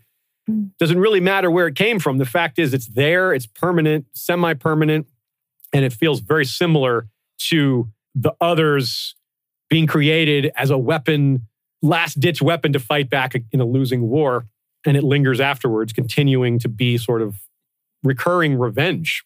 Fittingly, as they make their way through the fog, the metaphorical fog around young Griff is cleared up, sort of, because as we said, it's, it's a false reveal. If young Griff is Rhaegar's son, well, it is an even bigger reveal. But and the fact that his claim is superior to Dany's and Jon's, even if Jon was trueborn, this kid would come first. But we know there's a Mummer's dragon in this story, and I am a big believer in all this Blackfire backstory. So this is actually not a setup for a, future king, but a setup for a character who's going to have a big impact on Jan- Dany and Jon and others. Again, George does a fantastic job with world building, setting up future events. Yes, we've just talked about grayscale. Garin's curse is going to probably have a big impact on Westeros indirectly. But I'm not talking about that now. I'm talking about the ruins of the Rhoynar cities. Don't overlook the importance of that. He does such a fantastic job with the settings that it's easy to get lost in just the craft, the construction, and the imagining what it would have like that we forget to look at it as a foreshadowing device. Do a, let's lift, let's have a quote here. It's as dark as it seems, haunted ruins that used to be places of happiness. The Palace of Love, he said softly. That was the Rhoynar name said Haldon half master, half maester. but for a thousand years, this has been the palace of sorrow. The ruin was sad enough, but knowing what it had been made it much sadder. There was laughter here once, Tyrion thought. There were gardens bright with flowers and fountains sparkling golden in the sun. These steps once rang to the sound of lovers' footsteps, and beneath that broken dome, marriages beyond count were sealed with a kiss. Love turned to sorrow. What the Rhoynar built was unlike anything the world has seen, as far as we know. A prosperous society that seemed fairly, if not extremely decent. They had learning, they were advanced, they had some cool magic, they didn't have slavery. Apparently, they were pretty strong in equality. Apparently, they were enlightened. Well, those two things kind of go together, don't they? When we talked about Meereen and like things like uh, 30 years of progress just to have a productive olive tree, how many years did it take for the Rhoynar to get a society in this shape where they had not just decency, but powerful decency. They were a shining example to other cultures around them. But they're gone, they're long gone.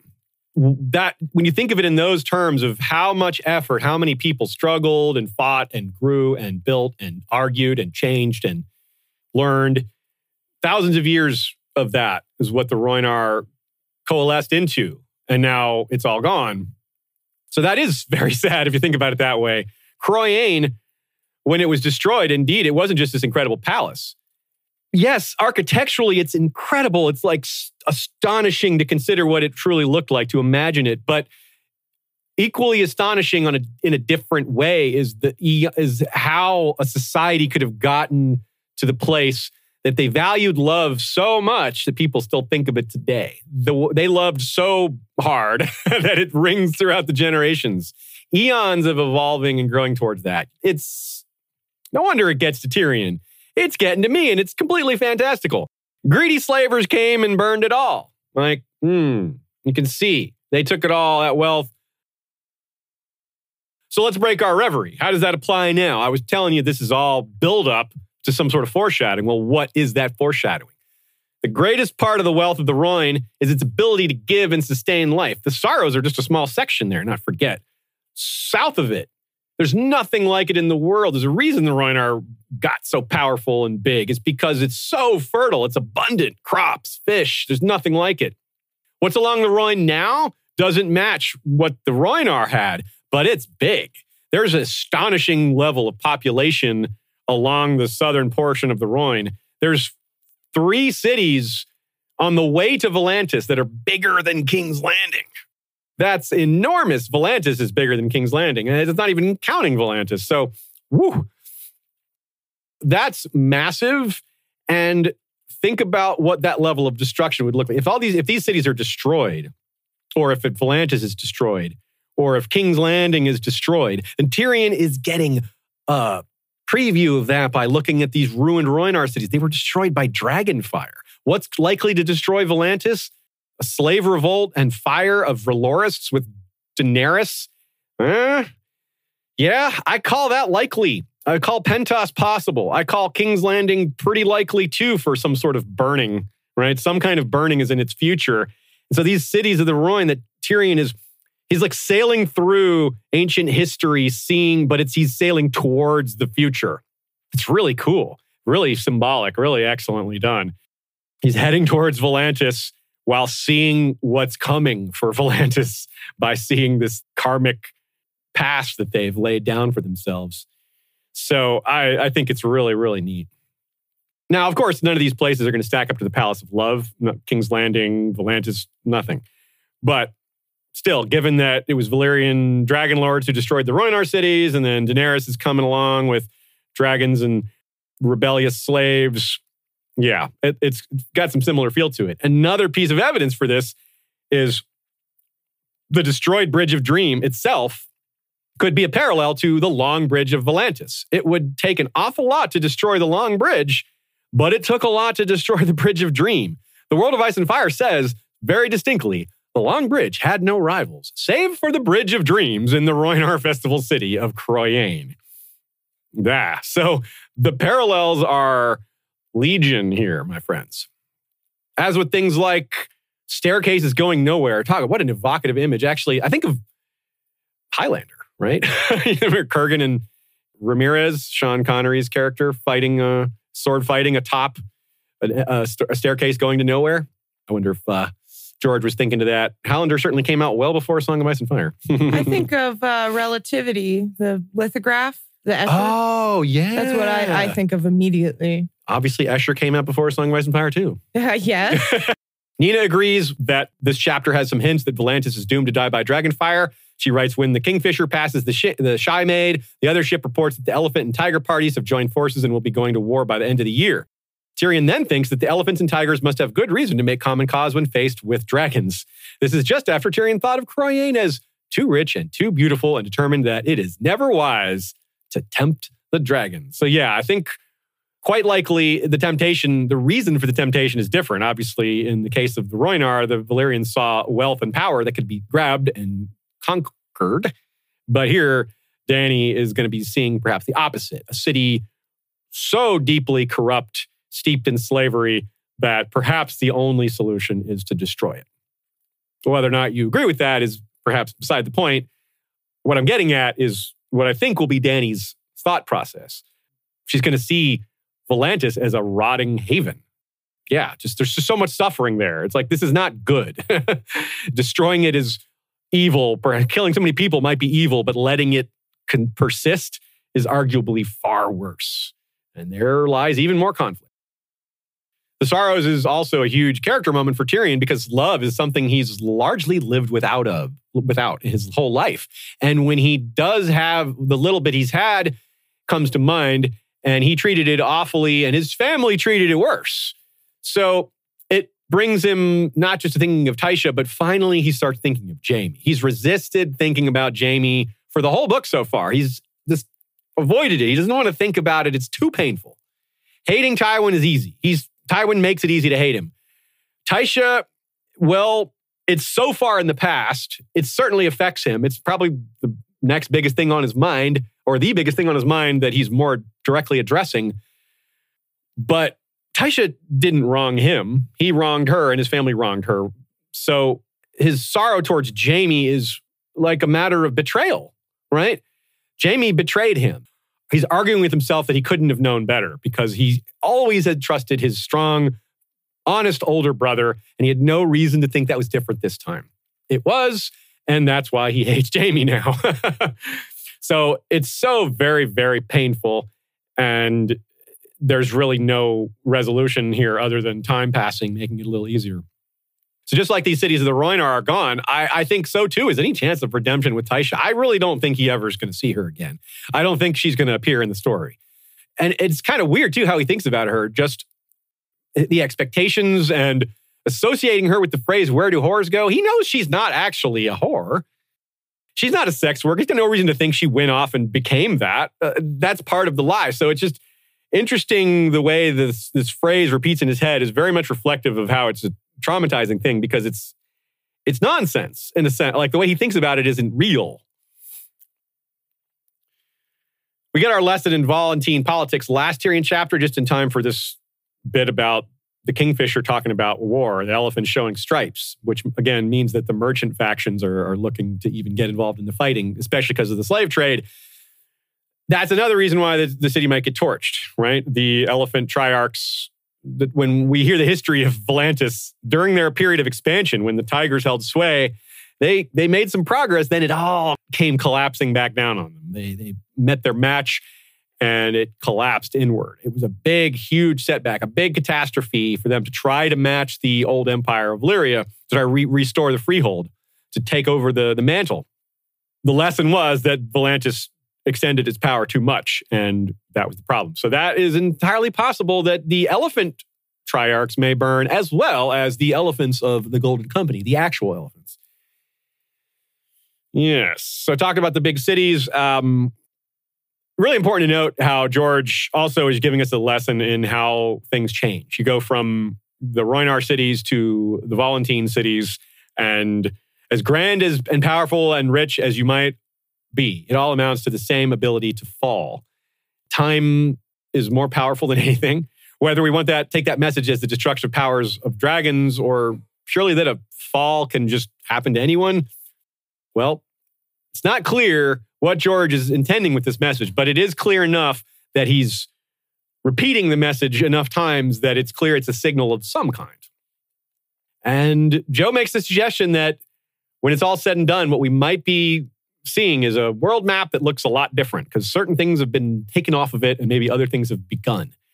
And well, doesn't that kind of reflect what George said to me when we got that map signed? Yeah, I thought that exact thing. was like, I won't interrupt him right now. But yes, we got the world map right behind Aziz sign. And George was like, what did he say? Soon it'll all be on fire. yeah, he said it's soon. Yeah, soon it'll all be burning. And I was like, whoa, spoiler. we actually have video of that. It's pretty cool. So yeah, I wonder. So George definitely uh, dropped an extra hint there in person to what's already quite hinted at in the text.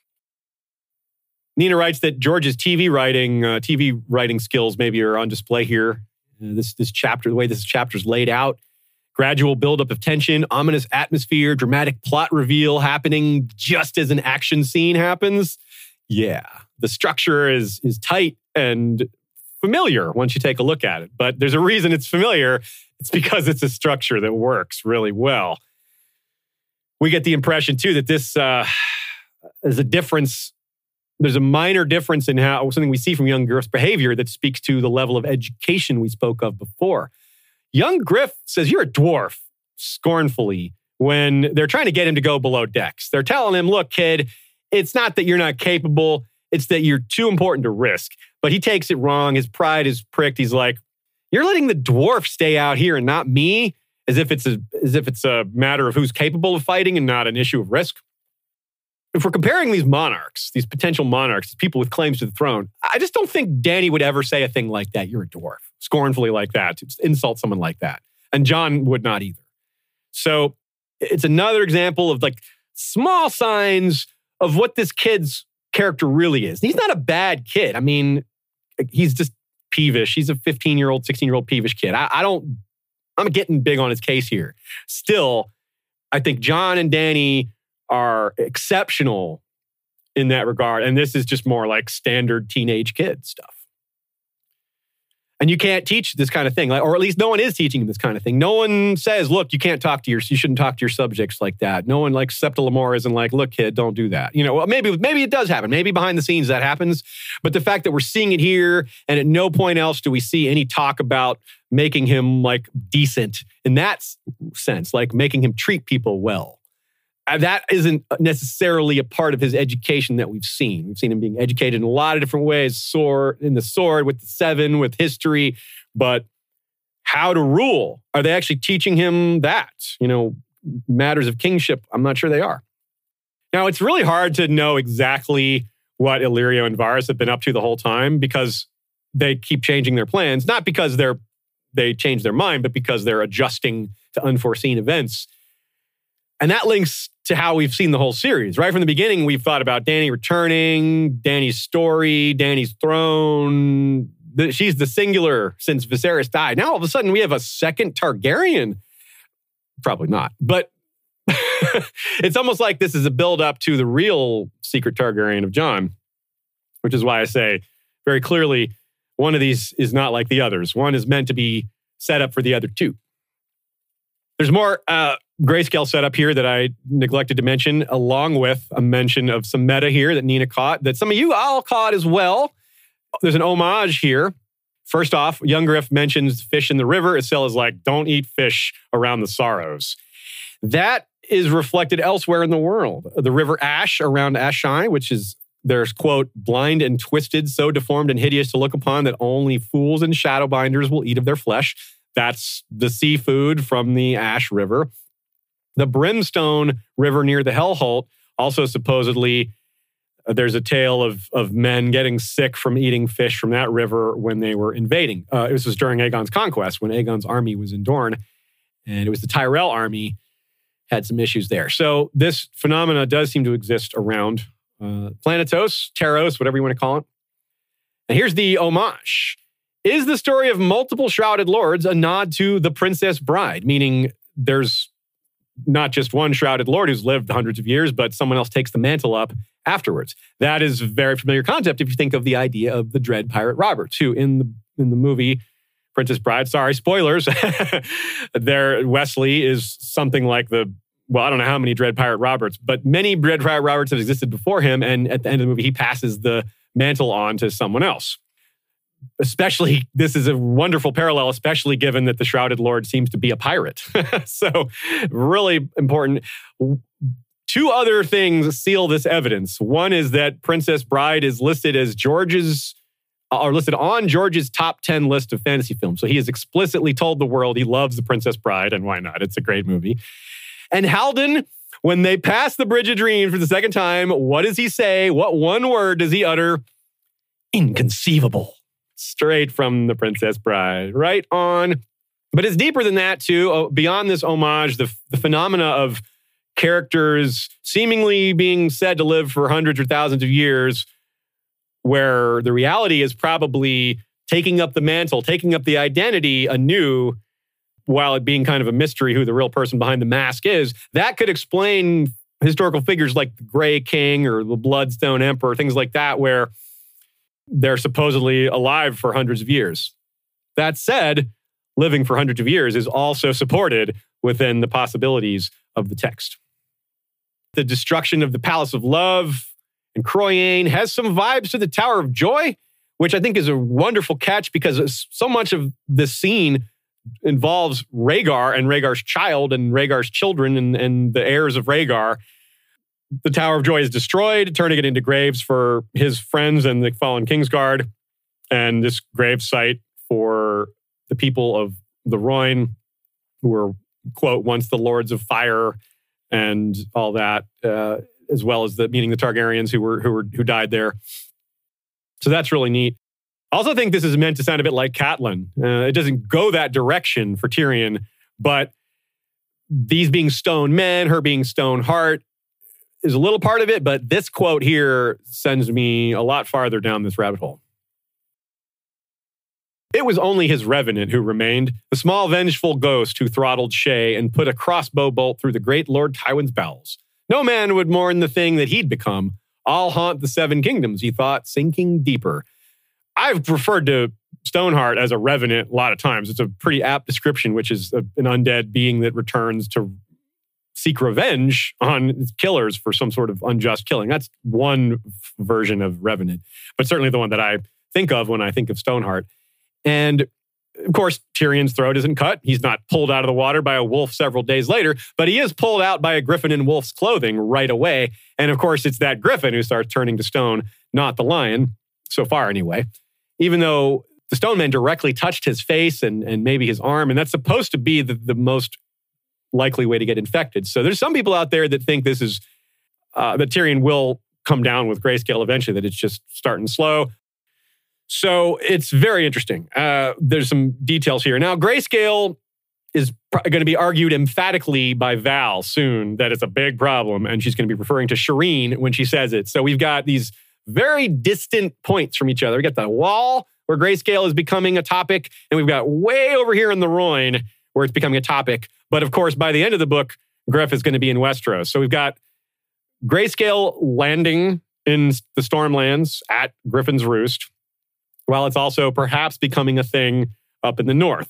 Uh, to lesser, we have less understanding of what's going on in the north there and what, what's Shireen and Val's deal and all that. But still, it's being set up to be significant, if not more so. So fairly clear that something's happening there, and it's a big, tricky part of the young Griff plot. Like I can kind of think through what's going to happen with young Griff and at least kind of hit the milestones. Like okay, probably takes King's Landing probably doesn't hold it for super long, certainly isn't going to be king by the end of the series, dies or doesn't die. I don't know.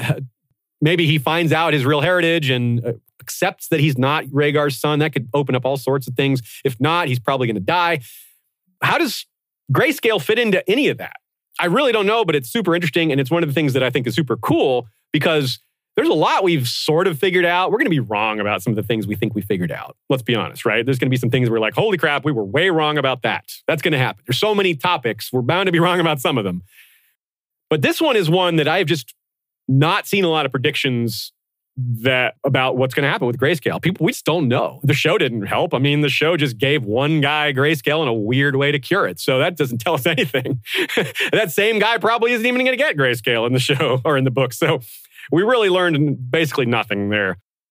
If we take the notion of the Rhoynar cities being foreshadowing for future destruction, we must mix in this other character that Tyrion's on the boat, Jon Connington. The worry about dragonfire destroying cities is balanced by the idea that wildfire could be involved and that someone besides Dany could have a hand in it. And Jon Connington is top candidate for that.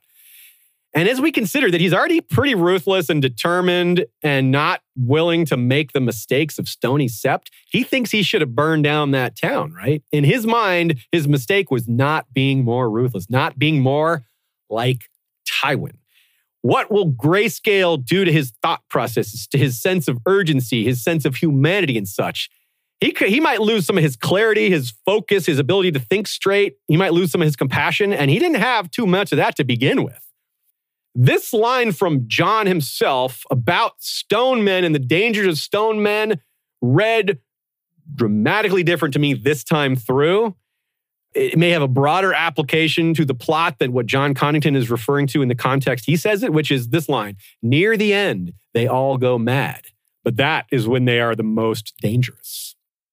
That could apply to him going mad from grayscale, becoming ultra dangerous, not just because he's capable of infecting people, but because his in a position of authority with men following his lead, taking orders from him, who knows what he might order? That's where this anguish of burning King's Landing might come from. A not a rational Jon Connington, but a grayscale addled Jon Connington. And again, I want to repeat this amazing connection, this sort of triangle, how Tyrion and Griff have a lot in common. We talked about a lot of it already. One of the major like plot arc things they have in common is that they're kind of on a revenge path. And they're on a revenge path for similar reasons. They're both traumatized by Tywin by and they both want to be like Tywin while not wanting to be like Tywin, right? Tyrion almost calls Jon Connington father this chapter. That's how deep it runs. So it's really, really quite strong. George is amazing at these sort of things. Through the Moon Door says, History of Westeros, do you think the magic the Rhoynar used against the Valyrians is lost to history? Are there, or, or are there still people who can practice it? Ah, very good question. I, I oh, Shea has answered some of it. They refer to it being brought to Dorne, but that could be Yeah, actually, they did, there is some evidence that some of it is in Dorne, although it couldn't be terribly overt, or you know, people would be constantly impressed and wonder uh, uh, among uh, wondering about it. Uh, but there's probably some of it I think maybe the Rhoyne itself may have helped encourage magic, like, you know, hinge of the world type situation. Maybe there's some magic built into it. But there may be colonies elsewhere. There's colonies of Rhoynar on the Stepstones. There's colonies of Rhoynar, maybe even still in Sothoryos. That's not stated, but I, it's just a theory of mine. And who knows where else? Also, I think it's entirely possible that there's a magic of the Rhoynar was contained within some of the slaves of Valyria because some of the Valyrian slaves were captured, right? They were, were a lot of them were Rhoynish. They have Rhoynish roots. And if it's a bloodline thing, if there's some of the magic in their blood, like certain people are born with the abilities like green seers, green dreamers, what have you, maybe that happened to some of the slaves uh, uh of Rhoynish descent amongst the in Valyria. And one of my pet theories is that the first faceless man had Rhoynar blood.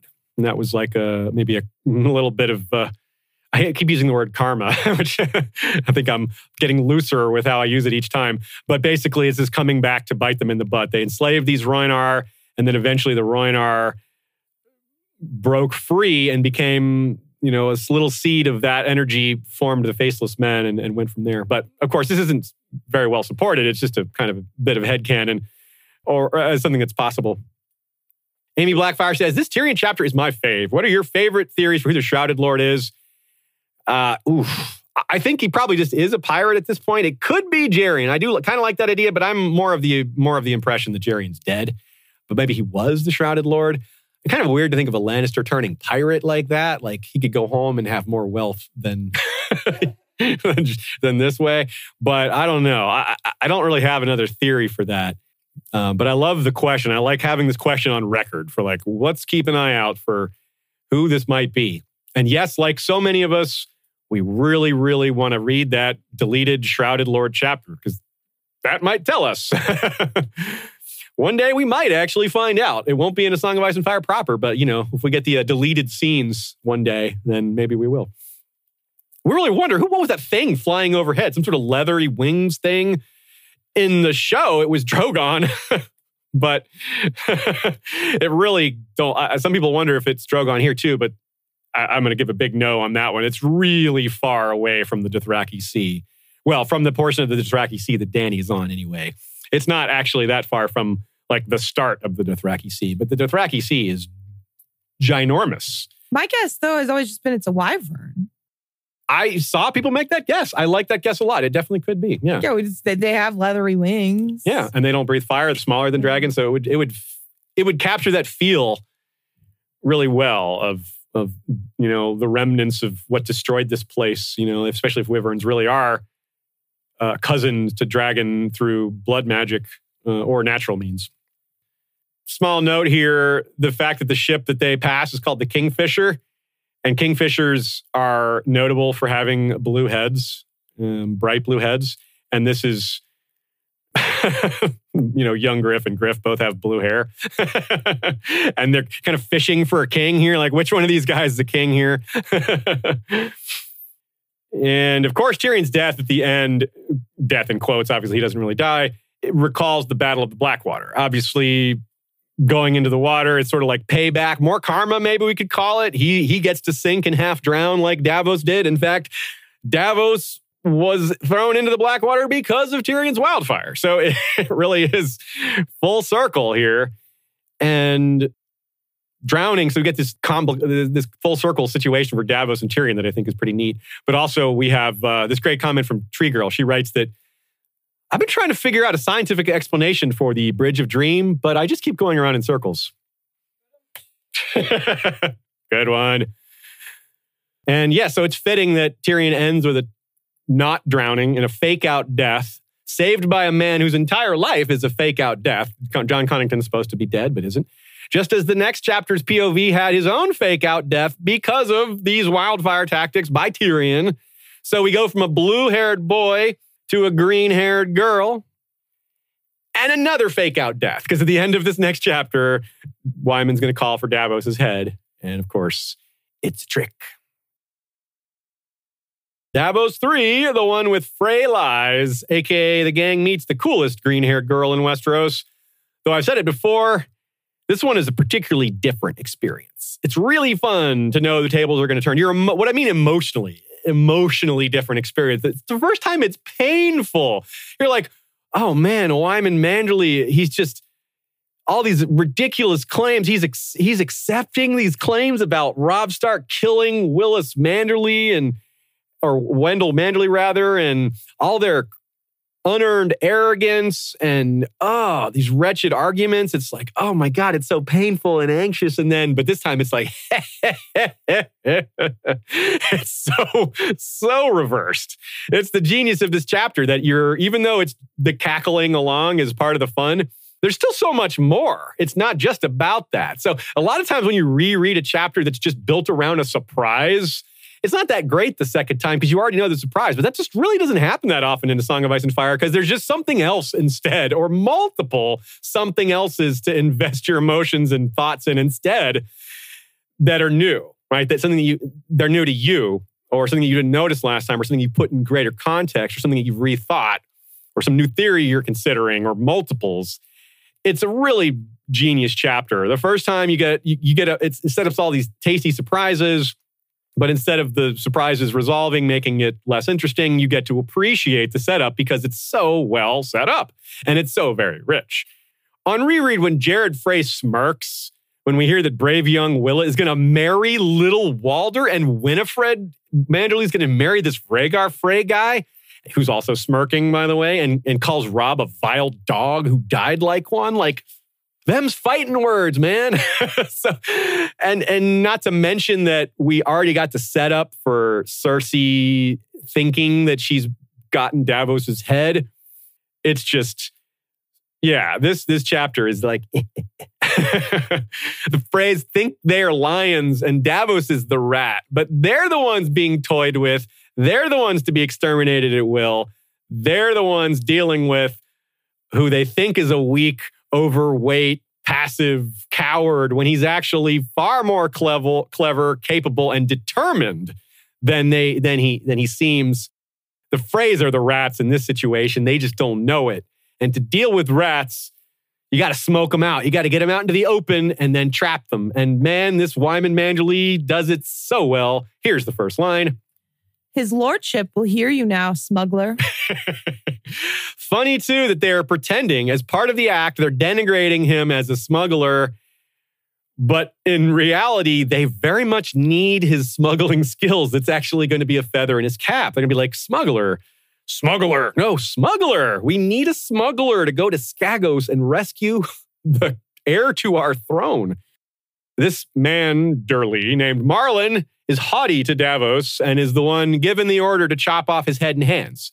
So obviously he's in on it because they're like, wait, don't don't cut his head and hands off. Actually, I was just lying. So he's he knew about it all ahead. So he's in it. Like almost all the comments made by people during this uh, scene, everyone except Willa is in on it. And the fact that she's not in on it is just so much cooler because that means that she just like legitimately spoke from the heart, which is so awesome. But reminder, Nina points out something interesting here that's a good reminder. She's 15. She's Robb's age. I think a lot of times she comes off as a little younger than that, but she's 15. That's, like I said, Robb's age. She really shines through here as she's clearly meant to. And she makes the whole thing work better by expressing her truest wishes in a way that allows Wyman to reject them. It keeps the surprise banked and it shows the phrase where, well, it keeps the subterfuge well alive and good. Uh, by raising an issue and rejecting it, you get to, you have the uh, uh, opportunity to express where you stand on it. I was like, oh no, Robb Stark. Yeah, well said. Well said. Vile dog. Yeah, that's right. Good. You you you said it right. Yeah. Uh, mm, Nina writes that we get a real through the surroundings of this chapter, through the description to the merman's court, and men like Marlon Manderly, who has silver armor with mother of pearl and jade and jet on his helm. This guy's a cousin. this is a Manderly cousin, and his armor is bling. I mean, that is rich, rich armor. This shows this is a, this is a display of power. This whole chapter is a lot of the trappings of power displayed. It's a flip to Jon in that sense. Wyman is displaying, he has his whole family there. He has a big court. The wealth is on display. He talks about like his army, talks about these things he still has. Some of it's subtle, some of it's out in the open. It's very well arranged and it's so very clever. The characters' names here are pretty notable too. Rhaegar Frey, dressed in all silver like a silver prince. And we have a character named Willa, who is the same name as Jon's milk mother, uh, whom Ned pretends is Jon's real mother. And Wyman calls Rhaegar a smirking worm in Davos 4. so, worm, you know. Anyway. If there were any good place for Davos to plead Stannis' case to Lord Manderly, the Merman, Merman Court is a pretty good spot because it's decorated in imagery of the ocean and the sea. And that's maybe meant to be thematically suggested that this is actually a friendly place for a sailor like Davos, despite the words being thrown around. The court is full of people. This is part of the power display. The more people you have hanging around your court, the more powerful you seem to be. Because people who are just hanging around at your court, you're paying for their food and their upkeep and things like that. So they're not just chilling at your house. There's some implication of expense as well. And again, this image that Wyman is projecting is as much to the Freys in Bolton's as it is to Davos. He's trying to show off his power, showing he's showing what they've got, while also uh, maintaining the subterfuge about who they're really backing. It's a thorough group. You've got his not just his family, but you've got the Maester, you've got Septons, Holy Sisters, uh, which is a reminder of the presence of the faith and, and where the Manderlys and how the Manderlys worship, rather, since they're not followers of the old gods. And we get even more setup to show um, maybe things aren't the way they uh, seem. Gods be good, thought Davos when he saw Lord Wyman's face. This man looks half a corpse. Nina writes, This is the first time we've seen Wyman since the Harvest Feast in Winterfell in a Clash of Kings, and he certainly looks worse. Back then, he was jovial, booming voice, had the energy to travel all the way from White Harbor and to dance. Remember, he danced at Winterfell right? And he Bran notices that. And here he's like melting into his chair. He describes as looking like a corpse. Is certainly doesn't actually line up with what we learned from Godric Borrell. Davos is told that he was stuffing clams and cakes into his mouth again shortly after vowing to get revenge for the murder of his son. So either Godric is exaggerating or some combination of Wyman is uh, putting on airs here to look less healthy, to show weakness, uh, because it's part of his plan to play nice until the right opportunity comes. It's also perhaps foreshadowing because Wyman Manderly seems, his determination seems to be uh, on a path to his own death. He seems to be willing to give up his life as part of winning this war in the north, getting rid of the Boltons, whatever his full slate of goals are. I don't think he plans on getting back to White Harbor after uh, going to Winterfell. Now, this Maester, we have a, a, oblique reference to this Maester. Remember, this Maester is a Lannister, and, and Nina points out the description of him is a rosy-cheeked man with thick lips and a head of golden curls, which really screams Lannister, and indeed that he is uh, a Lannister of Lannisport. Uh, the string of titles that is listed out by the Maester is part of this power display, part of this authority, part of showing off how strong they are. But it's also a lot of rabbit holes and fun stuff in terms of where these titles originate from. We got mentions like, well, Knight of the Green, Order of the Green Hand. We got Lord Marshal of the Mander. We've got Defender of the Dispossessed. We've got all these cool titles, several of which we delve into in our Manderly series. But Defender of the Dispossessed is really appropriate here. Historically, it was they ran from the Reach because they were pushed aside in some some kind of civil struggle. They had to flee, and they were accepted in the north by the Starks. So they were dispossessed of their of their own lands, and people presumably came with them. Uh, they they presumably brought some of their subjects, and it was probably a difficult task to move from the Reach to the north and all that. And well, the Manderlys are defending the dispossessed here as well. They're the ones that are working to restore the Starks. They're the ones secretly planning to ally with Stannis. Stannis' situation's not great. He's almost dispossessed of his own castle. he still technically has it, but he doesn't expect to continue to hold it. So we've got all these people dispossessed of their seats, of their quote unquote rightful lands. And looks like Wyman Manderly is taking all of their sides. Just he has to do it a certain way so he doesn't get caught first. Here are some interesting points, too, that might have slipped under your radar. Here's another quote. Some of the threats Davos mentions are scoffed at here. Next to the high seat, Sir Marlon Manderly gave a snort of disdain. It has been centuries since White Harbor has seen any wildlings, and the Iron Men have never troubled this coast. Does Lord Stannis propose to defend us from snarks and dragons too? Okay, during the reread, as you all have seen, if you may recall, we've seen reasons to suspect all of these will actually happen, might actually happen. The free folk probably won't be enemies to White Harbor, but it says since White Harbor has seen any wildlings, they'll almost certainly see some wildlings, considering they've all, like so many of them have gone south of the wall now. Nina writes also that two, uh, it hasn't been centuries. It's only been what? No, it has been centuries. Two, two and a half centuries since uh, that wildling woman dueled Jonquil Darke in an exhibition at White Harbor. So that would probably be the last time that we know of, anyway. Good little take from Fire and Blood there. But as far as these other points, okay, snarks, fair point. We're probably not going to see any snarks.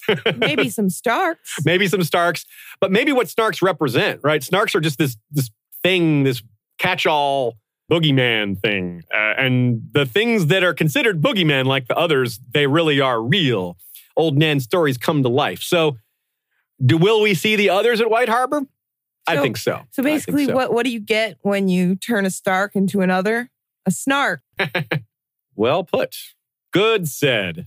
What about the Iron Men? Well, we already theorized how Euron quite possibly could wrap around and rule the seas all around Westeros, not just on the West Coast, which is your traditional Ironborn territory.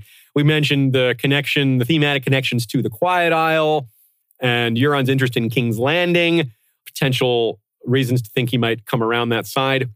We do see him in King's Landing in the show. That's not a great clue, but it's a little something. So, yeah, I think this is entirely possible that Ironborn ships could indeed trouble White Harbor. And it brings up another question. We know what Manderly's making these ships, right? He's he's got war galleys hidden. That's we've been really wondering what that's going to be all about. We're excited that he's been doing that. But as far as where and what they're going to be deployed against, I haven't really seen a lot of theories there. I don't really have any of my own. What are these White Harbor navies going to do? Who is their enemy? It's not the Boltons. The Boltons don't have ships, so like I don't think that's a problem. Are they going to be used to bring people south? Are they going to be used to bring food in because White Harbor's starving. I mean, those are possibilities, but it could it could be more than one thing.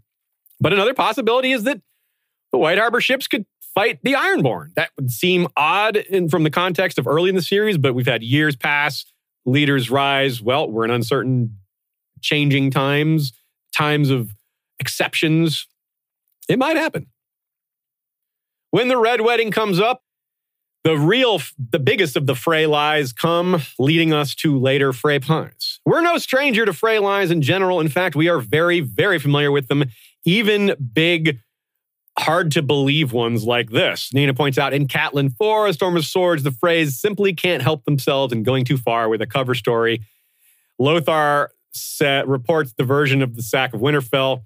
He says Theon and the Ironborn were responsible that's a reasonable lie that Theon and the Ironborn were responsible for sacking Winterfell. It's certainly what the Boltons claim, and that's it is fairly believable. But he then goes and frames Ramsay Snow as a hero, fr- rescuing survivors. Lothar doesn't know better.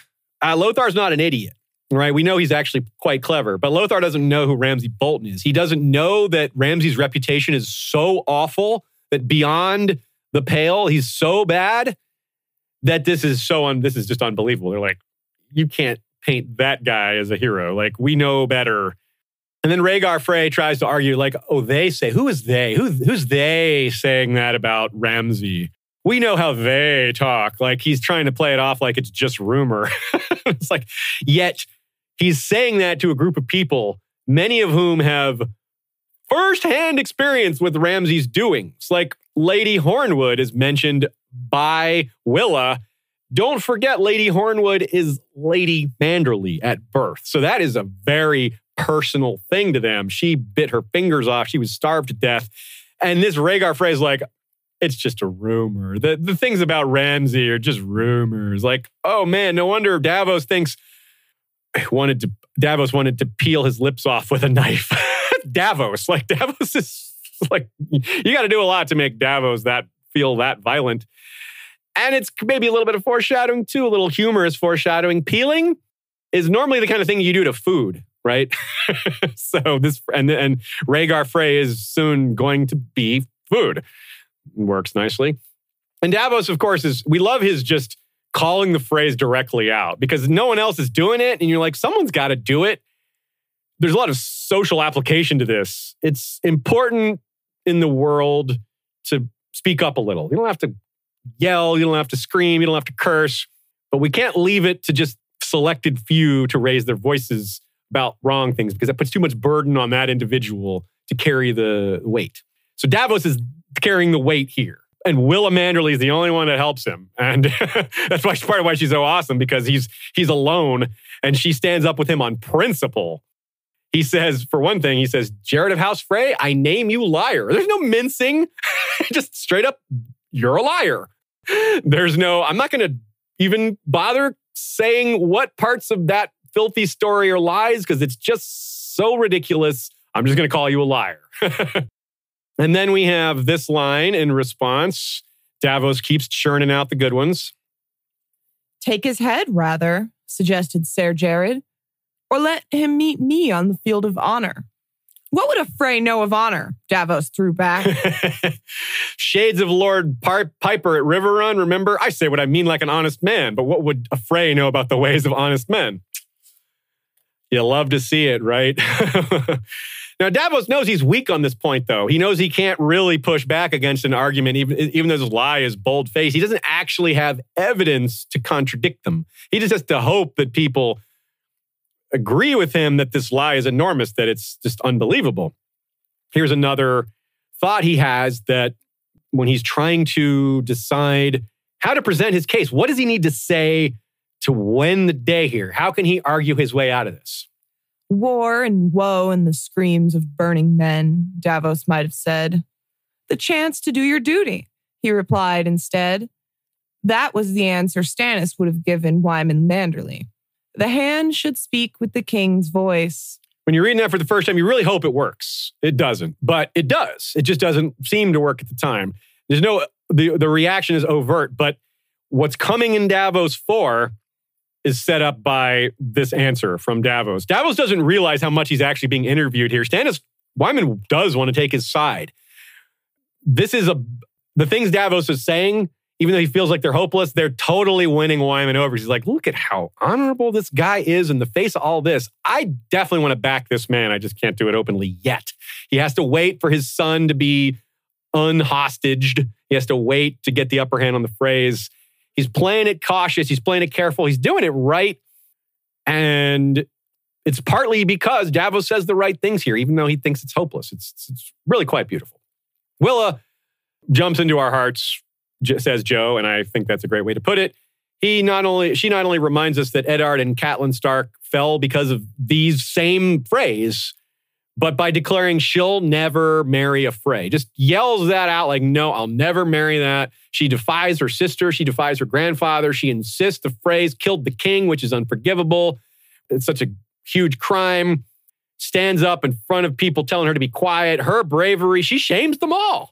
This bean shames us all. This little girl, this 15 year old green haired girl, is braver than everyone in the room, even perhaps including Davos, telling them what they should do accurately, reminding them of vows and promises, things that very ma- matter a lot in this culture.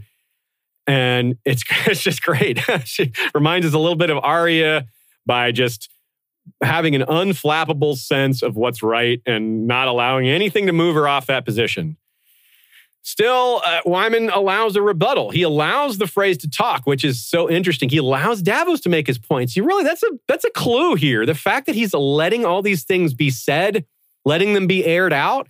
If he really didn't want Davos to talk, if he really wasn't going to listen to Davos, he wouldn't let him talk at all. Just off with his head right away, right?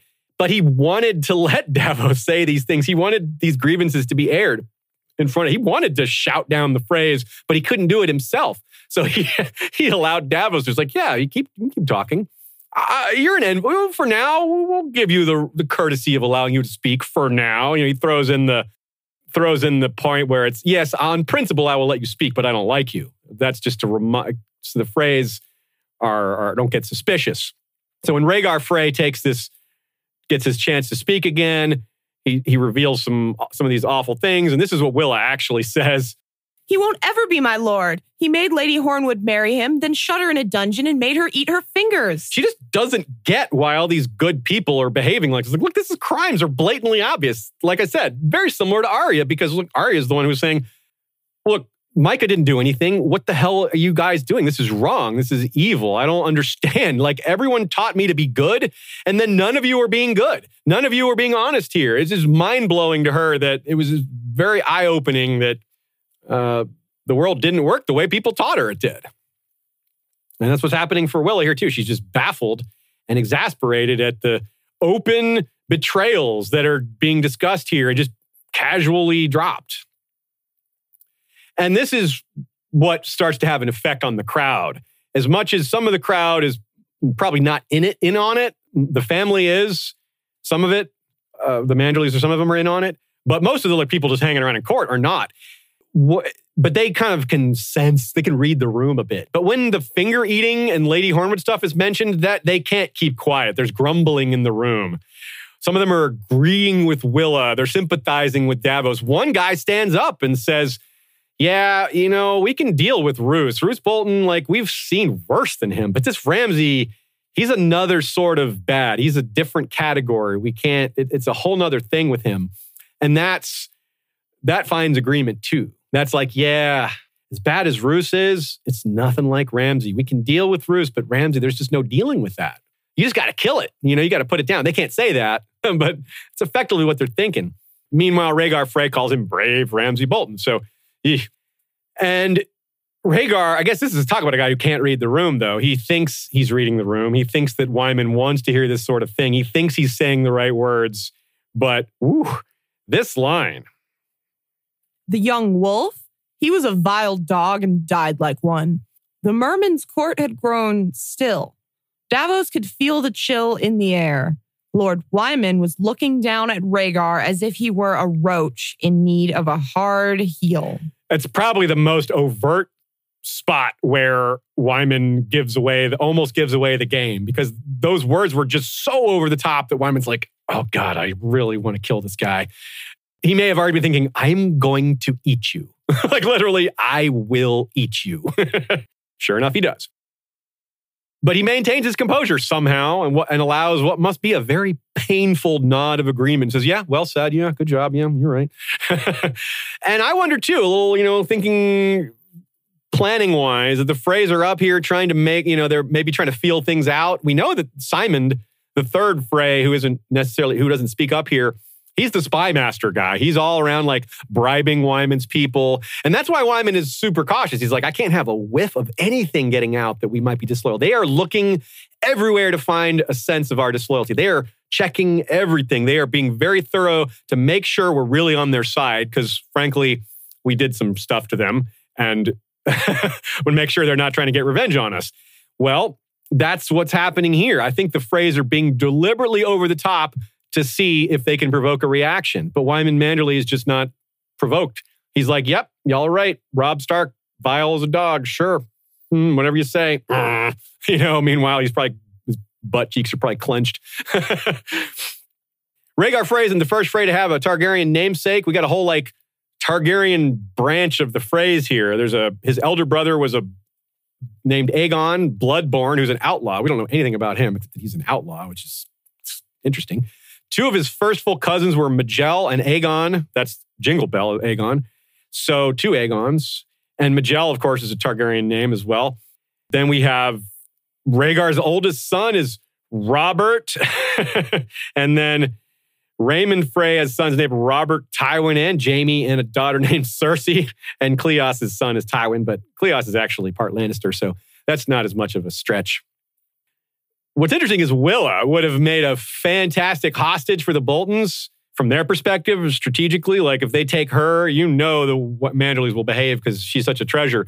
But Wyman was not going to do anything that foolish bring a hostage with him to White Harbor or to Winterfell. So when he shows up at Winterfell, another clue that he doesn't expect to return home is that everyone who comes with him is old. It's like the veritable. It's like the old story of when a northern man is ready to die in winter, he announces he's going to go out hunting, even though there's no chance he, hunt, he, he succeeds in his hunting. It's, it's, a, it's a way to say, I'm going to go die now and not have the burden of my stomach on this family when we have no food. The, similar concept here. Wyman realizes his life is going to be over soon. He's going to sacrifice himself for his family, for his city, for his king. And some of his oldest retainers are going to go down with him because, well, he's their Lord. They've served him all their lives. They're going to die with him. And when we get to those chapters, we'll see. it's pretty much all gray bearded men are with Wyman Manderly. Even Roose and Ramsay are going to be like, they didn't bring any hostages. And like, yep, that's a problem.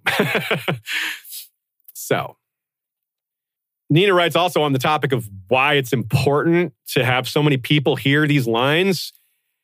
It seems strange on the surface to have an audience whose purpose is to tell Davos that White Harbor is backing the Baratheon and Lannisters. But why do you actually need a whole bunch of people for that unless you want the news to get out, unless you really want everyone to know that? That's the point. He wants to be as loud as possible with his fake allegiances so that nothing but rumor of good comes out from the city. No, it's like Doran Martell. He's like, up in King's Landing, they're not going to hear anything but good things about us. They're not going to have any reason to suspect what we're really up to. We will give them no reason to be suspicious. We will play as nice as possible, lull them into a false sense of security, and then eat them. Notice that when Jared Frey bears steel against Davos, Wyman, for one, one time, stands up a little bit to the Freys and says, Nope, you got to put your steel up. No bloodshed in the Merman's court. A little parallel to uh, the, in a feast for crows with the fake drawing of a sword by Lyn Corbray in order to provoke a reaction, which allows Littlefinger to co-opt the rest of the meeting by his own needs or by his own goals. Now, of course, this is a bit of a reversal in that Jared Frey is not in on it, but it is uh, similar in that both of those parlays, both of those negotiations were done under false pretenses. Both of these scenes. Nice parallel there. a couple of pieces of evidence that Nina gathered here to lay out what the clues are for this being a charade, like ways for you to catch that this was a charade in advance uh, in the chapter. For example, the fact that she could have, or he could have just thrown Davos in the dungeon right away and never let him speak, never let him talk. Why even give him the opportunity to convince people, right? Why give him the chance? Well, this is why he doesn't actually, he does actually want those things voiced out loud in his court so that people hear them and know what's up, at least will know what's up later. It's a great setup. And well, also another one is we know that before, during the war, Tywin offered the return of Wylis in exchange for flipping during the war.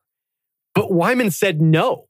In other words, a hostage did not change his loyalty the first time, but this time he's acting like it will. Huh? So that's a pretty big clue because his it's a it's an attitude he had the first time is different this time. So it's an evidence that he's playing along rather than being willing to take that risk. Because he was willing to take that risk. He was like, You want to threaten my son to change my allegiance? Not happening. You know, if you're going to chop his head off, so be it. Final clue that this is all feigned is that he says, I want his head and hands brought to me before I sup. I shall not be able to eat a bite until I see this smuggler's head upon a spike with an onion shoved between his lying teeth. Again, remember what we brought up last time, uh, or earlier rather, that, yeah, earlier, not last time, that Godric told Davos this rumor that Wyman was still, that made this declaration that he wouldn't eat and then started stuffing his face anyway. Like he broke his promise immediately.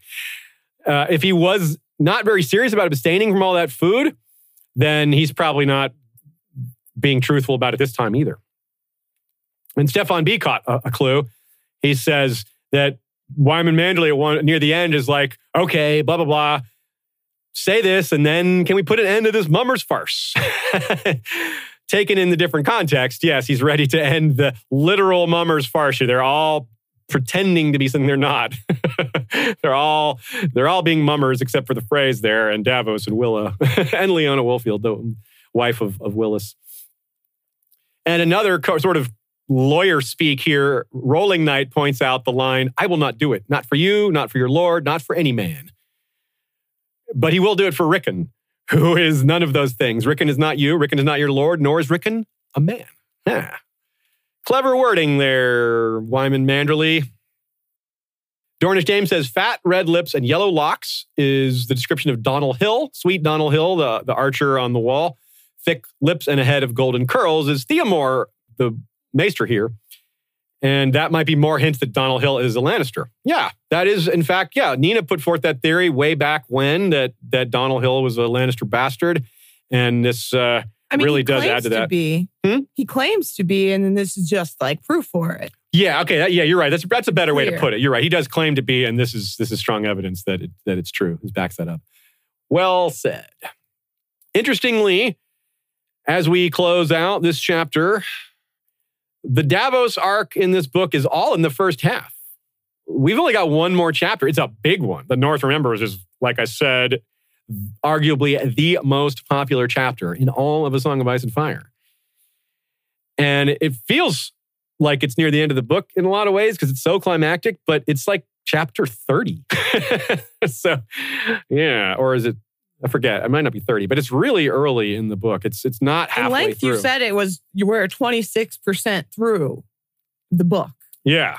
So, so there's there's 74 chapters, I think. Hmm. So it's not quite halfway. So anyway, yeah. Um all right, folks, thanks very much for coming today. Last week we covered 174 minutes, 27 seconds. This week it was 154.18. So far, we've covered 771 minutes of the 2900. 26% of the way through, 26.4 that is. Don't forget to hit like on the video. It really boosts our chances of hitting the algorithm and getting other people to join in on Valar Reread on YouTube. The same goes for iTunes, Podbean, Stitcher. Wait, we're not on Stitcher. uh, Spotify, of course. We're on Spotify, Anchor, whatever podcast catcher you are on. You can leave a review. And those also do a lot of work, more than you might think, for getting us on lists and getting us out there. If you don't want to or can't afford to support us financially, there are lots of other ways to help, and that is one of them. Telling your friends, however, is probably our favorite way because there's really nothing like a pitch from someone that's really invested. That is the best there is. Like this whole our whole show was a pitch for a song of ice and fire. we mentioned a few of our other episodes this time. We're trying to stay on top of that whenever possible to give you all uh, pathways to learning more about certain of these rabbit holes. Most, all three of the ones I'm about to say are ones that we've mentioned before recently because some of these same topics keep coming up. Wit and Wisdom of Stannis Baratheon, our two Nymeria episodes, and our two Manderly episodes are probably the most prominent. As always, I could remind you of the Blackfyre series dealing with Aegon and all that. And of course, a variety of historical topics that are touched on very briefly. Next time, we have Reek 2. The gang goes to Moat Cailin, aka 63 Flayed Ironmen.